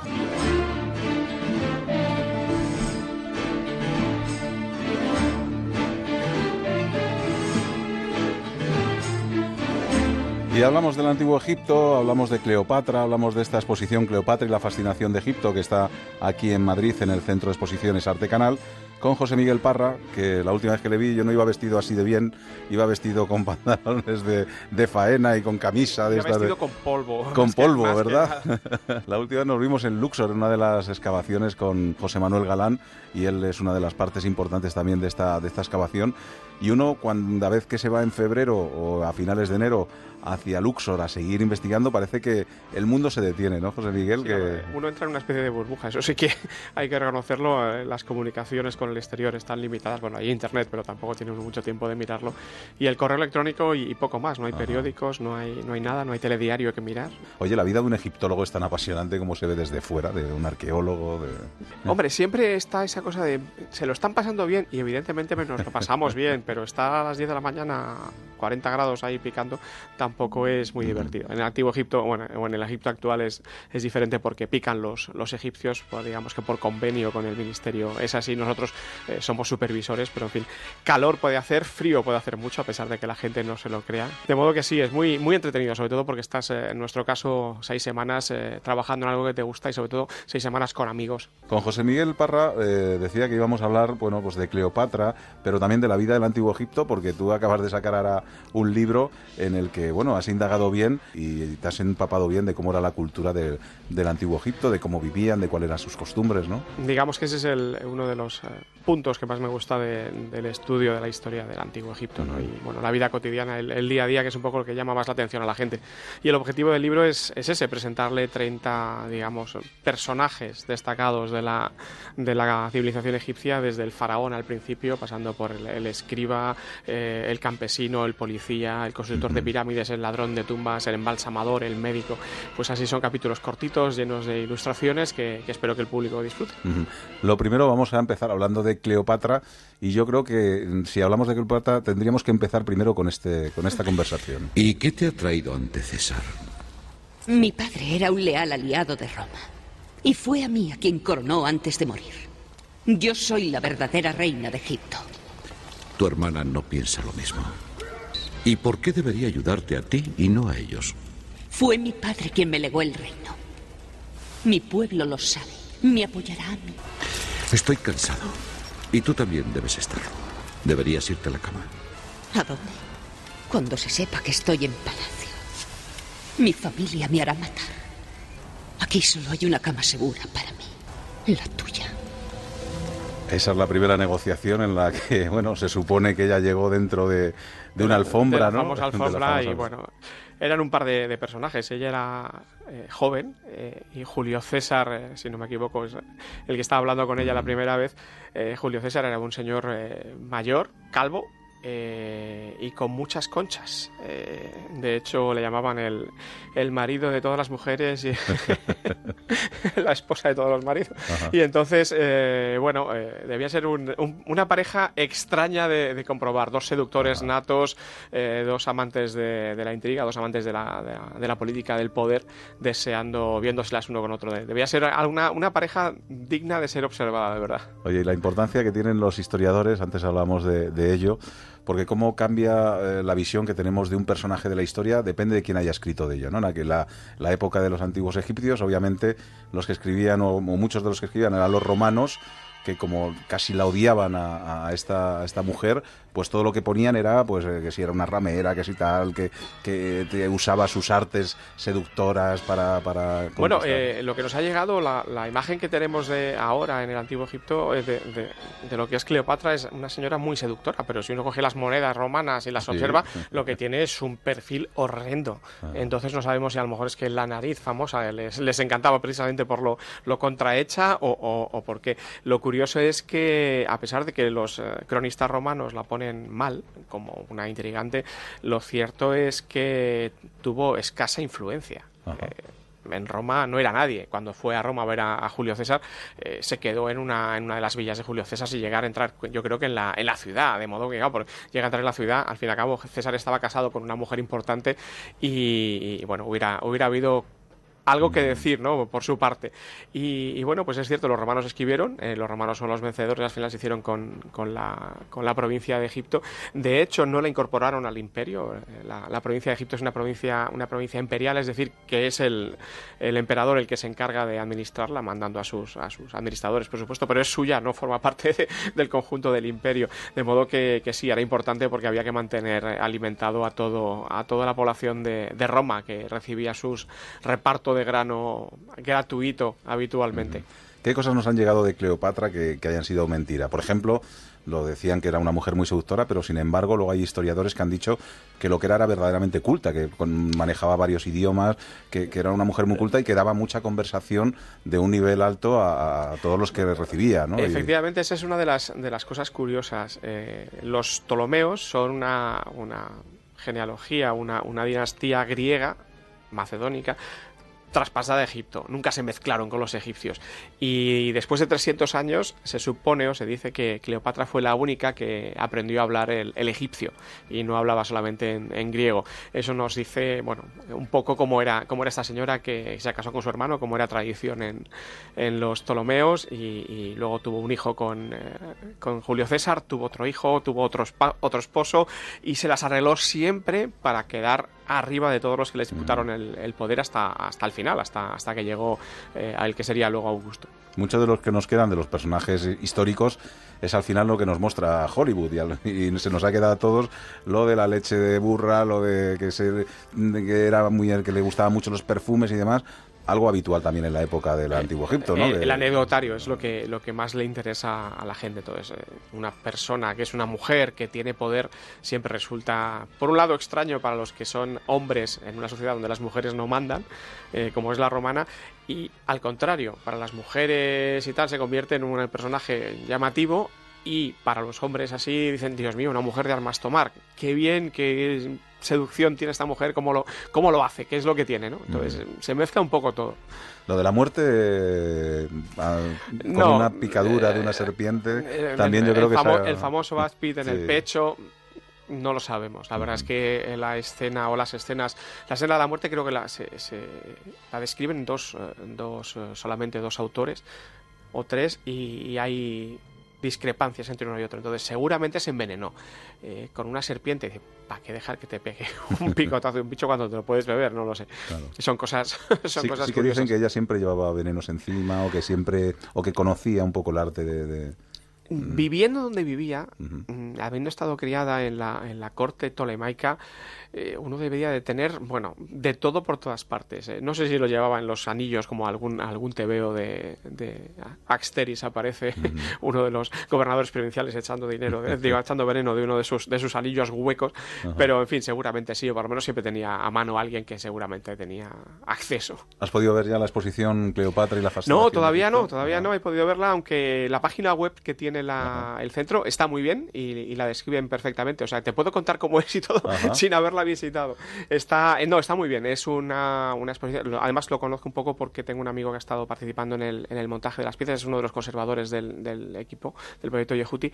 Y, bueno, es curioso. Es un pequeño recorrido primero sobre lo que es el, el mundo egipcio, el mundo tolemaico, eh, los Ptolomeos, lo que es eh, la propia Cleopatra eh, y luego el mundo romano y finalmente pasamos a la Cleopatra un poco eh, como la conocemos hoy, la Cleopatra de las películas, la Cleopatra de, de las Ujú. demás y luego hay una pequeña colección de, de fotografías de, de, arqueo- de, arqueo- de egiptólogos españoles eh, colocados, o de la egiptología española en, en esto. Y la, está compuesta por creo unas 400 piezas originales y luego uno tiene la, la curiosidad de ver las, eh, los trajes que llevó, que llevó la, la Taylor Ajá. en, en la película, están allí expuestos varios de ellos y también parte de sus, de sus coronas y, tal. estamos hablando que Y resulta ha costado curioso. 1,7 millones de euros el proyectito, o sea que no, no está nada mal y que ocupa 2.000 metros cuadrados de, de la sala Arte Canal. Eh, estará en Madrid hasta el 8 de mayo para todos aquellos que vengan y que pasen o se vengan un fin de semana a Madrid, es una de las cosas que hay que ver. Por cierto, ahora estamos en fiestas, estamos celebrando nosotros la Navidad, el Año Nuevo. En el antiguo Egipto, ¿cómo era una celebración de estas características? No obviamente la Navidad, porque no, Bueno, no se ellos celebraba, tenían, pero... tenían Año Nuevo. El. Año Nuevo para ellos era tan importante como pueda ser para nosotros. A finales de julio salía la estrella Sirio justo antes del amanecer y eso solía coincidir eh, con, el, con el- la llegada, la crecida del Nilo y eso para ellos era el, el Año Nuevo. Entonces había fiestas, eh, se hacían rituales de fertilidad para que esas aguas que estaban llegando cubrieran todo el terreno que tenían que cubrir, luego se pudiera, se pudiera sembrar, eh, pudiera haber cosecha como Dios manda, ¿no?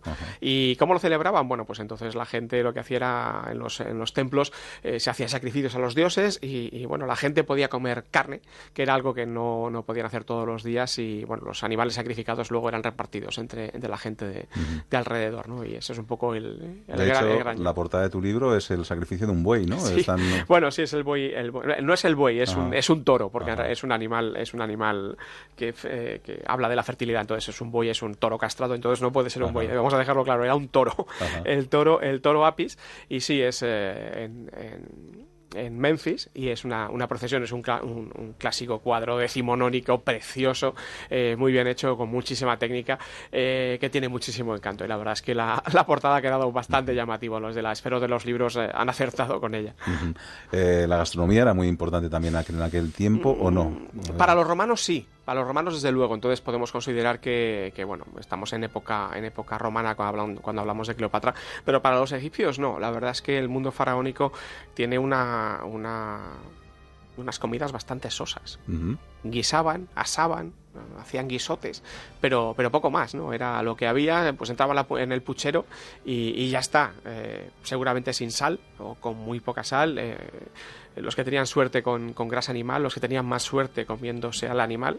Y, y bueno, pues eh, como dato curioso saber que los, los constructores de las pirámides, que realizaban un trabajo muy pesado, eh, tenían un suplemento proteínico a base de carne animal todos los días. Estaban muy alimentados porque si no era imposible que llegaran a realizar su trabajo, porque además la, la gente del antiguo Egipto estaba eh, toda infestada de un pequeño bichito que se, se, se- se coge uno cuando se mete en aguas, en aguas estancadas y que crece. No es que sea mortal ni nada, simplemente el bicho crece dentro de ti, que pone sus huevos, luego los expulsas, pero mientras los vas expulsando vas expulsando sangre, entonces siempre tenían anemia, anemia de sangre. Entonces, entre eso, el sol, la- la alimentación un poco justa y, y- y demás, bueno, pues eh, vivir en el antiguo Egipto no era tan bonito como la gente suele pensar. Y se sabe ya que eran profesionales y no esclavos, como se ha No, hablado no, no. todo.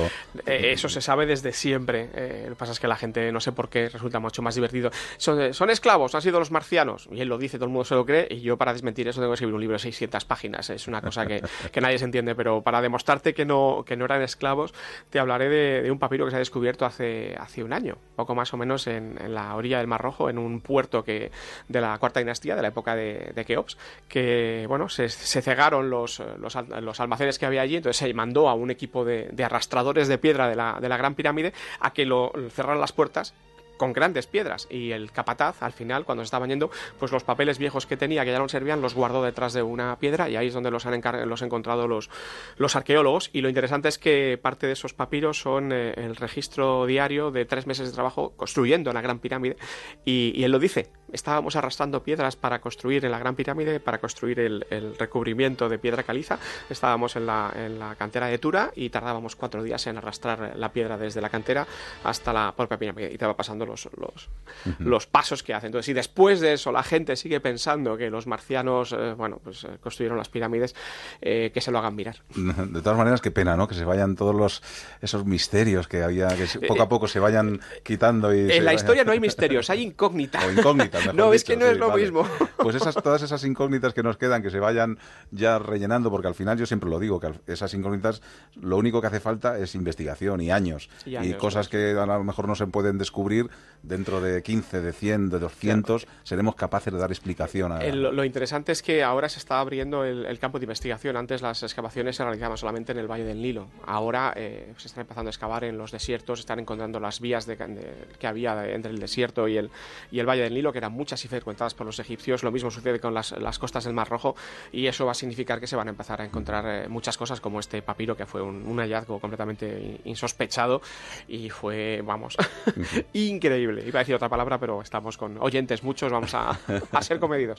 José Miguel Parra, este es un punto de encuentro que de vez en cuando se abre para conectarnos con el oyente, con lo cual te esperamos con tu libro de la esfera de los libros, esa vida cotidiana. Mañana lo tenéis seguro, Venga. me podéis llamar cuando queráis. y te tenemos aquí un día para que hablemos de todos esos personajes del antiguo Egipto que tanto nos fascinan. Gracias, que pases felices fiestas. Un placer, igualmente. Ha sido un placer. Continuamos, que nos vamos a ir de viaje.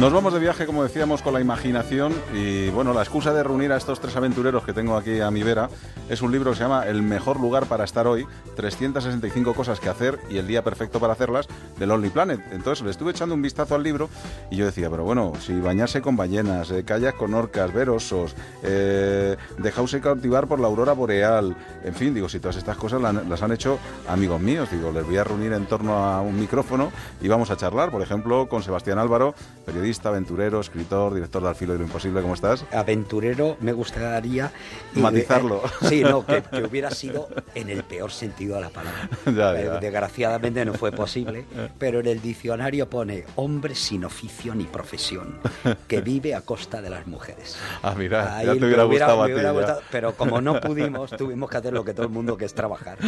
Fernando González Siches, zoólogo, socio fundador de la productora Explora Films, especializado en documentales sobre naturaleza. ¿Cómo estás, amigo? Muy bien, encantado de volver a reunirnos. Sí, sí, otra vez nos ponemos a, a charlar. Y luego Ramón Larramendi, explorador polar, director de la agencia de viajes Tierras Polares, que el tenerle delante de mí en un micrófono es de las cosas que yo... ¿Cuánto añoraba, Ramón? Porque es más difícil sentarte a ti en un micrófono y en un estudio aquí en Madrid. Es imposible casi. Pues sí, no está fácil, la verdad. Entre un sitio y otro, al final estamos poco por aquí, pero vamos, un placer estar contigo y estar aquí en tan Ajá. buena compañía. Fíjate, no está mal, no está mal. Yo decía que hay, bueno, una excusa para, para viajar a los que nos gustan los viajes. Yo creo que siempre tenemos excusas, pero más el tener sitios tan impresionantes como tenemos en el mundo. Yo digo, ¿cómo hay gente que a diario se despierta viendo los paisajes que ve, ¿no? Y vosotros habéis sido privilegiados en vuestros campos, ¿no? No sé si, por ejemplo, Fernando, como decíamos, encontrarse, pues bañarse con ballenas jorobadas, en este caso el libro nos pone en Tonga, Polinesia, pero tú has estado en Patagonia bañándote con ellas, eh, has estado con orcas en Alaska, has visto osos en Estados Unidos, en fin, que lo has visto casi de todo, ¿no? No, ya quisiera, ya quisiera, pero me queda mucho por ver todavía. Pero la verdad es que yo lo que creo es que debería ser viajar, viajar fuera de lo que es tu mundo, el mundo en el que has nacido, debería ser una obligación en los colegios casi. O sea, para, para un niño no hay nada mejor, ni le enseña a nadie nada mejor que ponerle fuera de su mundo en, un- en- en, pues en cualquiera de estos países que la primera vez que vas te rompe los esquemas. Luego a partir de ahí es una droga que no puedes parar de consumir y siempre que puedes desde luego te escapas. Yo para mí, como la naturaleza ya sabes que es todo mi talón de Aquiles e intento escaparme siempre que puedo. Oye, ¿cuántas mañanas has tenido con una taza de café, mejor o peor, eh? en este caso puede ser en taza de aluminio, y te has puesto a tomar el café mirando el paisaje y has dicho, Dios mío de mi vida, lo que estoy viviendo? Pues muchas menos de las que quisiera, muchas, pero y el café siempre sabe bien, además, ahí, eh, aunque sea el peor café del mundo. Y especialmente, bueno, cada uno de nosotros me imagino que tiene sus zonas preferidas. En mi caso, desde luego, África siempre me, me ha llamado más la atención. Es maravilloso América, Oceanía, en fin, Asia. Pero para mí esas, esa imagen de la taza del café viendo un amanecer todavía con frío con, y siluetas de animales metido ahí en el sitio donde estás escondido para rodarlos, eso siempre, la primera imagen que tengo en la cabeza es África, especialmente el este de África. ¿Y Sebastián Álvaro cuántas veces ha tenido esa sensación de decir, qué maravilla lo que estoy viendo ahora mismo, ¿no? Tú en- yo creo que en más que en más de una ocasión, porque los que tenéis la suerte de poder haber escalado montañas, yo creo que no tiene que haber nada más bonito No, que estar en la cima de una he montaña. escalado montañas, pero me gustan mucho los desiertos y los polos. Y, es decir, viajar es un privilegio, pero como, como decía Fernando, es fuente de conocimiento y debería de ser obligatorio, pero debería ser obligatorio porque debería formar parte de la educación de la gente. Y nos educamos en la diferencia. Por mucho que te cuenten en el cole que el mundo es diverso, si no sales y lo ves, eh, no te vas a poder educar en eso. Como, como dijo Franklin, no tenemos más certezas de que vamos a morir y que tenemos que pagar impuestos.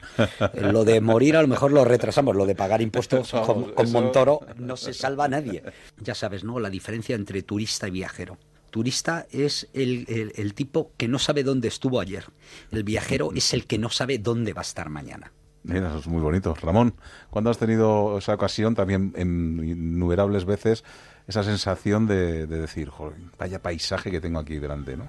Pues sí, en numerosas, eh, numerosas ocasiones, ¿no? El, creo que es un, verdadero privilegio, ¿no? Evidentemente, mi lugar preferido es, es bien conocido qué, qué regiones, son las regiones polares, ¿no? En- y el, el despertarte, para mí, despertarte en frente de unas eh, glaciar, una montaña helada, una planicie eh, blanca, eh, bueno, es que realmente forma parte de, de- de la vida ese contraste, ¿no? Entre la cotidianidad, digamos, de tu lugar donde estás y el, y el sentirte inmerso en medio de una naturaleza salvaje, ¿no? Que te hace vivir cada viaje, realmente es una pequeña vida en sí misma, ¿no? Cada, cada, cada vez que uno se va fuera. O sea, que a ti en el Caribe no te vemos ahí perderte, ¿no? No, yo estoy encantado de ir al Caribe, no consigo convencer a mi mujer, no, no- me lo monto fatal, pero vamos, yo lo tengo claro, a mí la playa me encanta, me parece fantástica, o sea que no tengo ningún tipo de prejuicio.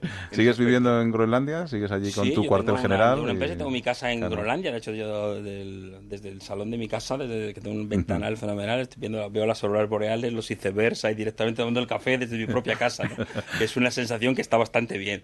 Por eso le que- decía yo a Olvido Macías, que, que es nuestra productora, que, que te estaba ahí localizando con el, con el móvil, digo, tú date cuenta que tú estás llamando a una persona que se levanta por la mañana y coge el kayak para ir a un sitio de que no tiene horarios, que yo creo que el, el- el reloj solo lo coge cuando tiene que hablar con España porque tiene algún negocio entre medias. Digo que si no, nada de nada, ¿no? Bueno, Pero- desgraciadamente el reloj uno tiene que utilizarlo bastante más de lo que, de lo que haría falta, ¿no? O sea que eso, pero sí, pero, pero efectivamente, ¿no? Y justamente ahora, yo venido ayer de Canadá, hablando de viaje, ¿no? Que estaba ahí eh, navegando por en, en kayak por las eh, por los lagos, ahora que debiera estar helado, en verdad quería ir en trineo de perros, pero como no había nada de nieve y está todo helado, pues está haciendo kayak y canoa en las eh, en las montañas, ¿no? Ahí en, en De, Canadá. de eso también podríamos hablar, Fernando, tú que además que conoces mucho temas de naturaleza, eh, eh, eh, lo de que está cambiando la temperatura, de que estamos viviendo un planeta diferente al que se vivía, ¿eso tú lo notas en los animales, por ejemplo? En cómo... Yo, yo creo que eh,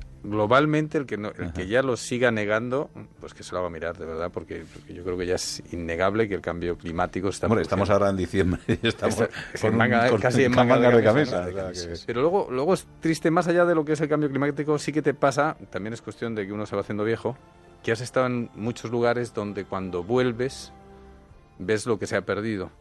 O sea, yo hacía, pues, hace un momento le preguntaba a Sebastián, oye, en, en Georgia del Sur, que es uno de los lugares más maravillosos y para un amante de la naturaleza es la bomba, la bahía de San Andrés con todos los pollos de pingüino emperador, eh, perdón, eh, con- de rey. pingüino rey. Pues me decía, no, no, esto sigue estando... Claro, es tan difícil, es tan sufrido llegar allí, mucho más a vela, que es como hay que ir, que se, se entiende que se, que se aguante. Pero, por ejemplo, yo recuerdo hace 20, casi 30 años, la primera vez que fui al este, al, a Masai Mara, Masai Mara ahora mismo es, como era el Kexiga cuando nosotros éramos pequeños. Es un parque que sí, que sigue siendo precioso y ver la migración y tal, pero yo grabando la migración de los ñues la última vez, pues del otro lado, en la salida de los ñues, habría a lo mejor, no sé, 50 microbuses y Land Rovers, mayoritariamente de chinos. Entonces, ese tipo de cosas te van quitando, te, te, te pellizcan el corazón. O sea, a mí me, me- de verdad que me da mucha pena. Te tienes que meter en el centro del Congo o en República Centroafricana, que es, que es uno de los últimos disgustos que me he llevado. Hay un valle, un claro de selva donde se reúnen los elefantes de selva, que son muy difíciles de ver. Entonces, es, es el mejor sitio del mundo para verlos. Precisamente porque se reúnen, son animales solitarios del interior de la selva, que son eh, peligrosos, además bastante quisquillosos. Entonces estuvimos grabándolos, dos años después eh, la guerrilla se metió y arrasó con todos, todos los que estaban allí. Nosotros vimos 110 juntos, pues creo que cuando entraron había cerca de 90 y se cargaron a más de la mitad. Entonces, ese tipo de cosas te van haciendo que el mundo es como, como te das cuenta que somos en cierta medida un cáncer del planeta, ¿no? Y eso, eso te entristece un montón. También es verdad que cuando vas al... de vez en cuando descubres que algunas zonas han mejorado, incluso descubres que algunas, como me contaba Sebastián Georgia Sur, pues siguen estando como estaban. Es un sueño, casi es mejor que cueste tanto llegar allí. Claro, sí, sí. Para, para que no haya... Era un, ¿quién, ¿Quién era este? Bird, me parece, el almirante Bird, que era gran explorador polar, sobre todo en, bueno, del, del norte y del sur, y este decía que la naturaleza tiene buenas razones para exigir sacrificios especiales a las personas eh, decididas a contemplarla. ¿no? Entonces es verdad, si no pasa, ese- debería ser obligatorio, por ejemplo, ir a Georgia del Sur, te tienes, tienes que ir a vela, no vale con ir en un rompehielo ruso, porque, porque tienes que pagar un cierto peaje de incomodidad para llegar allí y respetar esa vida tan, tan todavía tan prístina, tan, tan salvaje. ¿no? Ayer a otros aventureros también les preguntábamos si todavía uno se puede perder en este, en este mundo. Eh, obviamente nos decían que sí, que hay muchos rincones donde perderse. Eh, ¿Cuál sería el rincón ahora ideal para perderse? Sí que es cierto que, como bien decíamos, pues ahora las guerras, eh, los cambios eh, hacen que en muchos sitios sea complicado, complicado llegar, ¿no? Pero esos Pues- sitios donde perderse ahora mismo... Hay, hay muchísimos, yo te diría que te puedes perder incluso aquí en España, que hay lugares maravillosos, pero eh, depende mucho de la gente. Yo cuando me pide eh, consejos a algunos amigos o amigos de amigos, eh, oye, ¿dónde me puedo ir? Que realmente quiero estar fuera. Y le ves y dices, no, pues tú no quieres irte a eso que me estás pidiendo, de verdad que no quieres. Quieres irte, pues eso, a Masai Mara, en un locha estupendo, que está, que está fenomenal, no tengo nada... Pero no te quieres ir a perder, no te quieres meter en la selva del Congo, de verdad que no, por ver un gorila. Es que no te va a compensar lo que tienes que pasar. No, No vas a sufrir esos inconvenientes con buena cara. Pero hay un montón de sitios todavía para, para escaparse y vivir la experiencia de estar en lo salvaje. Y además hay que darse prisa porque yo sí que creo que en, en una, dos, tres, cuatro generaciones lo salvaje como yo lo entiendo se va a perder.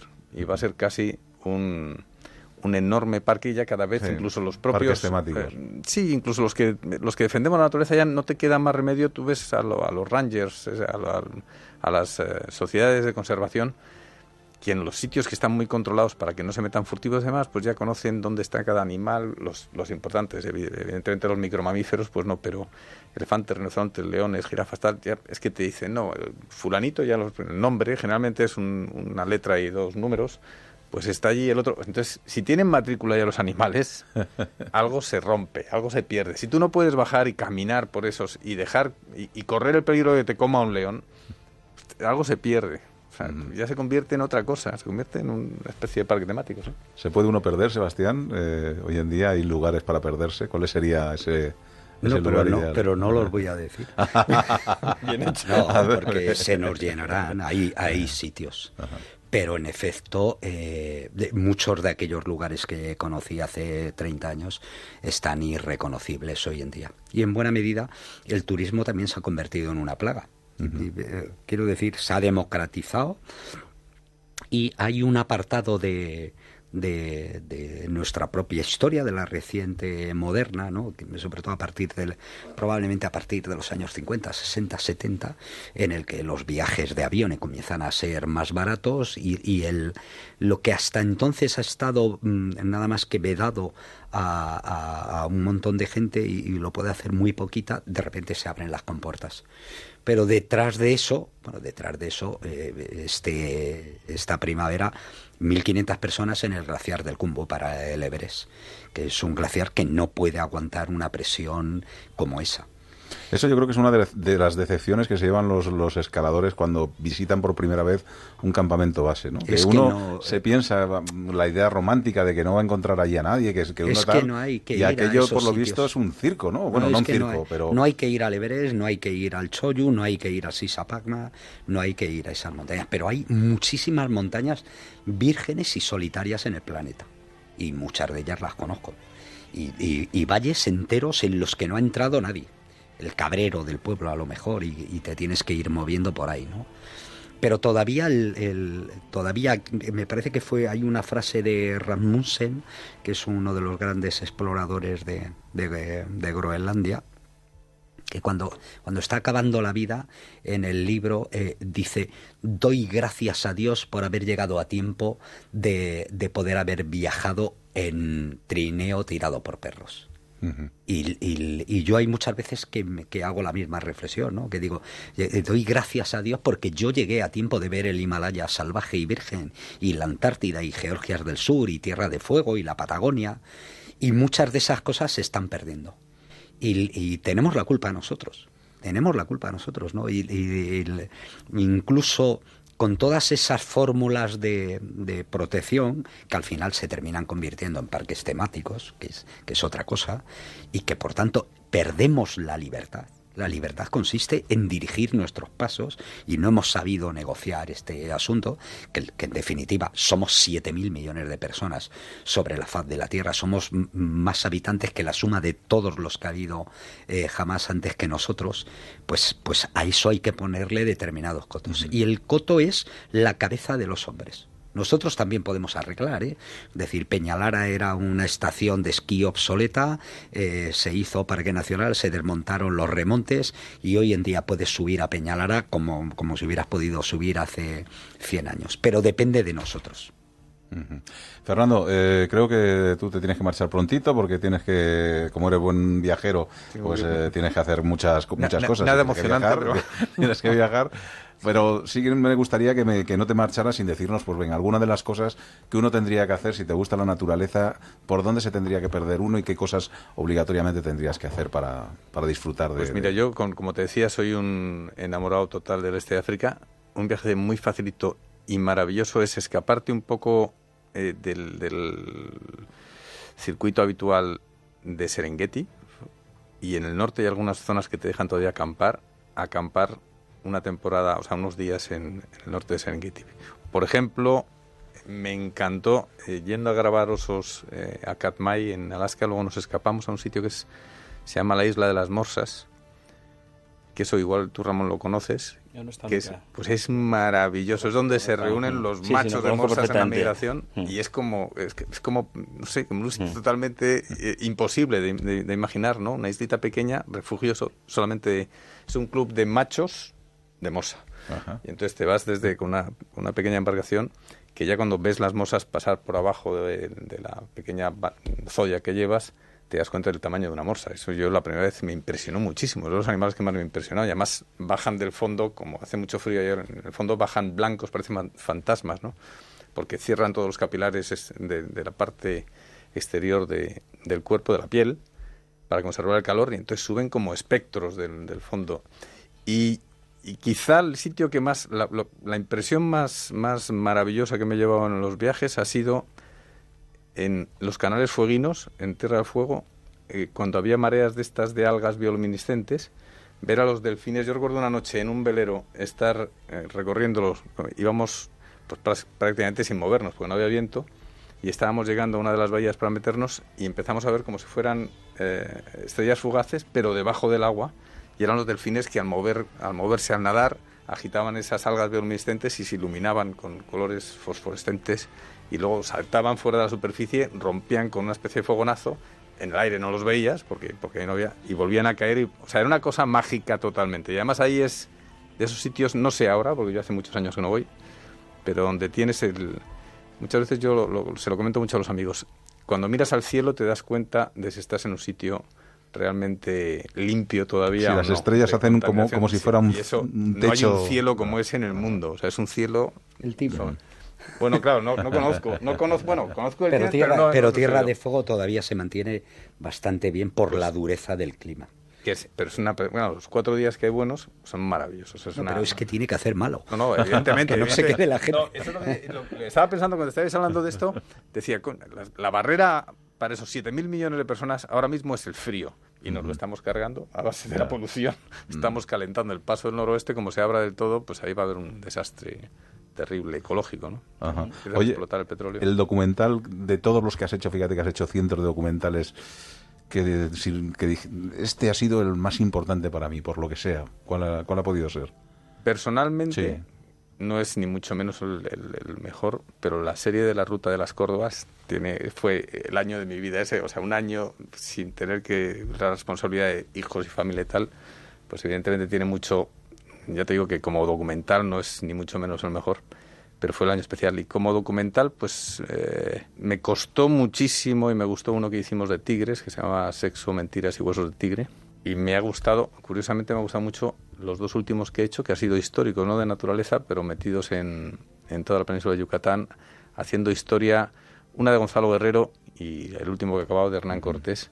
Y ha sido una forma de enfrentarme también a, a nuestro propio pasado. Me, me ha encantado, o sea, ha sido una experiencia muy distinta. Evidentemente no te puedo decir un documental de naturaleza porque por encima del documental en sí, Está lo que se vive. Está la vivencia, pero vamos, no tengo ni la menor duda de que yo hago documentales para poder ir a esos viajes, no hago esos viajes para hacer documentales. Oye, ¿y el animal más difícil de grabar? Y...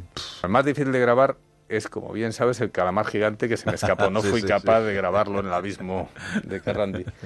Pero luego los tigres son muy complicados de grabar porque cuando los tienes que grabar desde un elefante necesitas unos tipos, necesitas muchísimo más tiempo del que tenemos los que hacemos documentales en España. Yo coincidí allí cuando estuvimos haciendo este de tigres, coincidí con un equipo de la BBC que llevaba un año y medio grabando para un especial de tigres. Yo Y tú lo tenías que hacer una semana. Yo tenía, no, una semana no, pero tenía un mes menos cinco días, o sea, casi casi un mes. Sí, sí, así hacemos. pues, pues, pues es, es imposible, ¿no? Pero nos quedan bien, ¿eh? Nos quedan bien. Yo creo que por eso se aprovechan. No, tenemos mucha más, muchos más recursos, evidentemente, porque que, que- que los demás, ¿no? Pues Fernando González Siches, ha sido un placer que nos volveremos a, en- a encontrar en este punto de encuentro. Ya sabes que, que es para los amigos y para los que tienen cosas que contar. O sea que nos volveremos a hablar y, y a ver Pues muy pronto. Será un placer como siempre. Venga, hasta un abrazo. Adiós.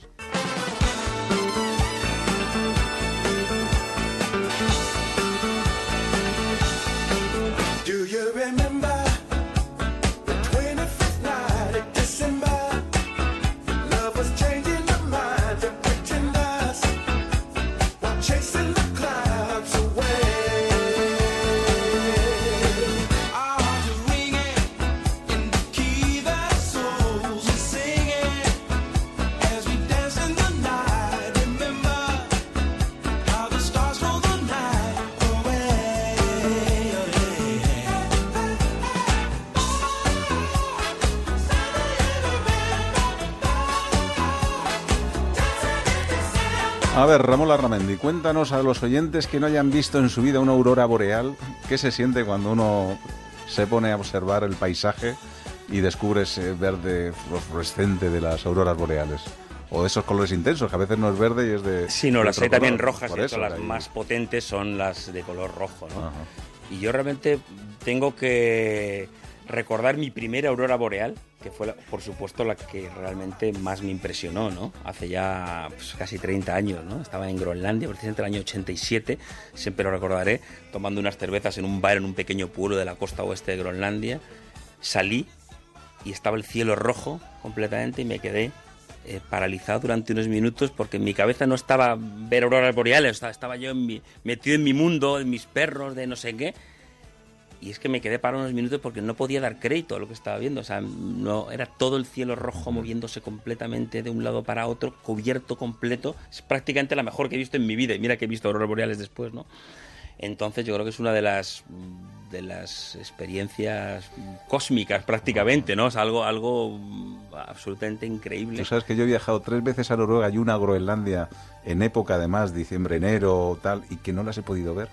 Y que cada viaje que te vienes, te vienes con esa decepción en el cuerpo, bueno, con, con la ilusión de decir voy a tener que volver a ir dentro de nada porque lo tengo que ver.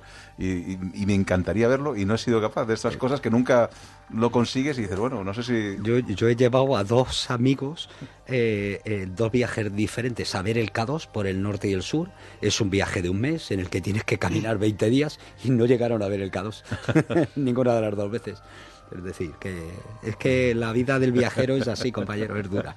Desde luego. Oye, en esos lu- lugares que te hemos asignado a ti, Sebas, que, que se tendrían que hacer una vez en la vida o que, o que son lugares para perderse, eh, ¿cuál ha sido el que más te ha llamado la atención o, de los, o, lo que, o el que mejor conocías de los que había en el libro? o- Bueno, tengo, es que tengo muchos.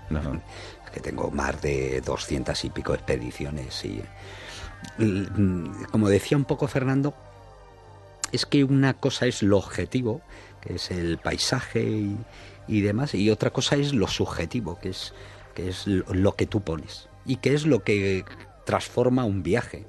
De hecho, un, un viaje excepcional puede ser, eh, lo puedes convertir en una cosa vulgar, depende de, de las circunstancias. Y sin embargo, un viaje que en principio ofrece desde casa parece que pocas perspectivas, luego sin embargo es soberbio. Y es, eh, creo que hay una frase del escritor Robert Browning, el mismo que escribe luego en la tumba de, de Shackleton, que, que hablando de esto dice que lástima nunca el lugar, el momento y la persona querida al mismo tiempo. Así que si logras el lugar, el momento y la persona querida, probablemente ese sitio sea un sitio excepcional, ¿no? Fíjate, yo, por- yo pero- que soy muy, muy de compartir, yo tengo, por lo menos bajo mi punto de vista, yo digo, no me, no sé, no, no concibo el viaje sin compartirlo con alguien, ¿no? Si, si estoy viendo un amanecer, me gusta tener a alguien con el que compartirlo. Eh, ¿Se viven de manera diferente los sitios que no se pueden compartir y que uno está solo y dice, jolín, qué pena, ¿no? Que, que no hubiera nadie más a mi lado para, para que viviera esto, ¿no? O- A mí me gusta, bueno, a mí me gusta mucho compartir los viajes porque forma parte de... Pero también me gusta la soledad buscada, es decir, que también me gusta estar solo a veces. ¿No? Y muchas veces después de grandes expediciones con mucha gente, pues lo que hago es que me cojo la mochila y me voy al valle del lado yo solo y cualquiera de las dos cosas es excepcional. Pero recuerdo un viaje excepcional, que lo voy a contar porque ahora no se puede hacer, eh, situado ahí en lo que ahora es la frontera entre eh, Egipto, Libia, Sudán y Chad, que ahora mismo está prohibido. El- están allí se mueven nada más que guerrilleros terroristas y de, de un lado a otro es imposible localizarlos, etcétera, ¿no? Y, y ahí hicimos una travesía del desierto del Gran Mar de Arena de 800 kilómetros caminando y fue una experiencia fantástica en todos los sentidos, fantástica, enorme, es decir, de, de- una majestuosidad increíble porque era encontrarte otra vez en los tiempos de los exploradores como Almasi y compañía, ¿no?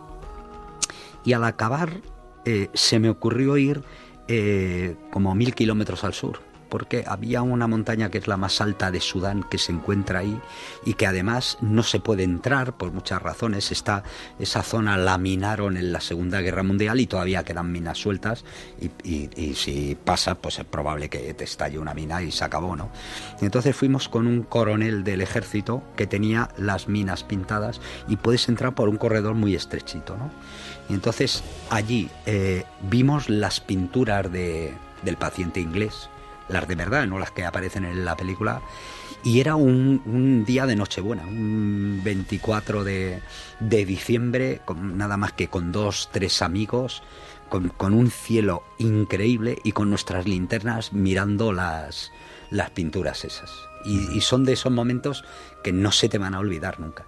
Y bueno, puede parecer una tontería, ¿no? Porque, porque habíamos estado en el desierto anterior, habíamos estado viendo el cristal líbico, es decir, ese, ese cristal que se hizo por la fusión de un meteorito solamente en una zona determinada del, del, del desierto del Sáhara y que se descubrió que uno de los pectorales que tenía el rey Tutankamón tenía un escarabajo hecho de ese metal, de ese mineral que es menos común que el diamante, en una palabra, ¿no?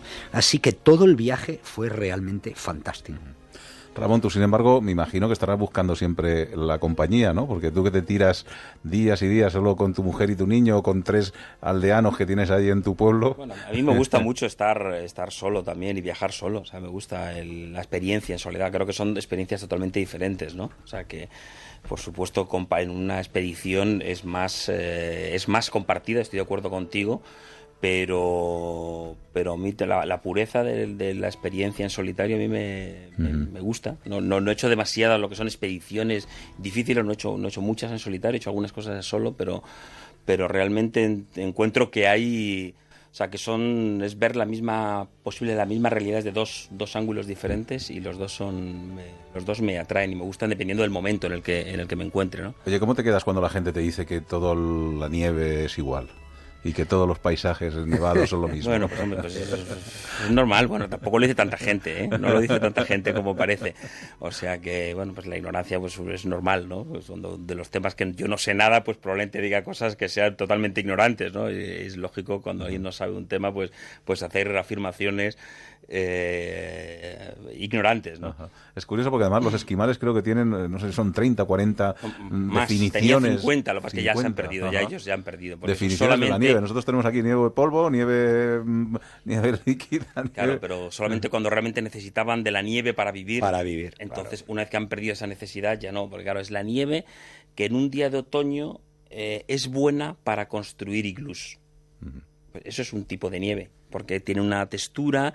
eh, entonces, claro, vas, vas definiendo para qué te hace falta la nieve y es muy diferente los matices, la densidad que tiene, el punto de congelación, eh, miles de cosas. Cuando tú no necesitas eso para construir iglús en otoño, porque se, no... pi- se pierde, Pues se eso pierde la utilidad de la pierde la palabra. utilidad y desaparece como tantas palabras han desaparecido en Sí, idiomas, ¿no? muchas de otras idiomas, de lenguas, por ejemplo, de agricultores o de nómadas, se pierde la, la, la profesión, entre comillas, y se va perdiendo el lenguaje.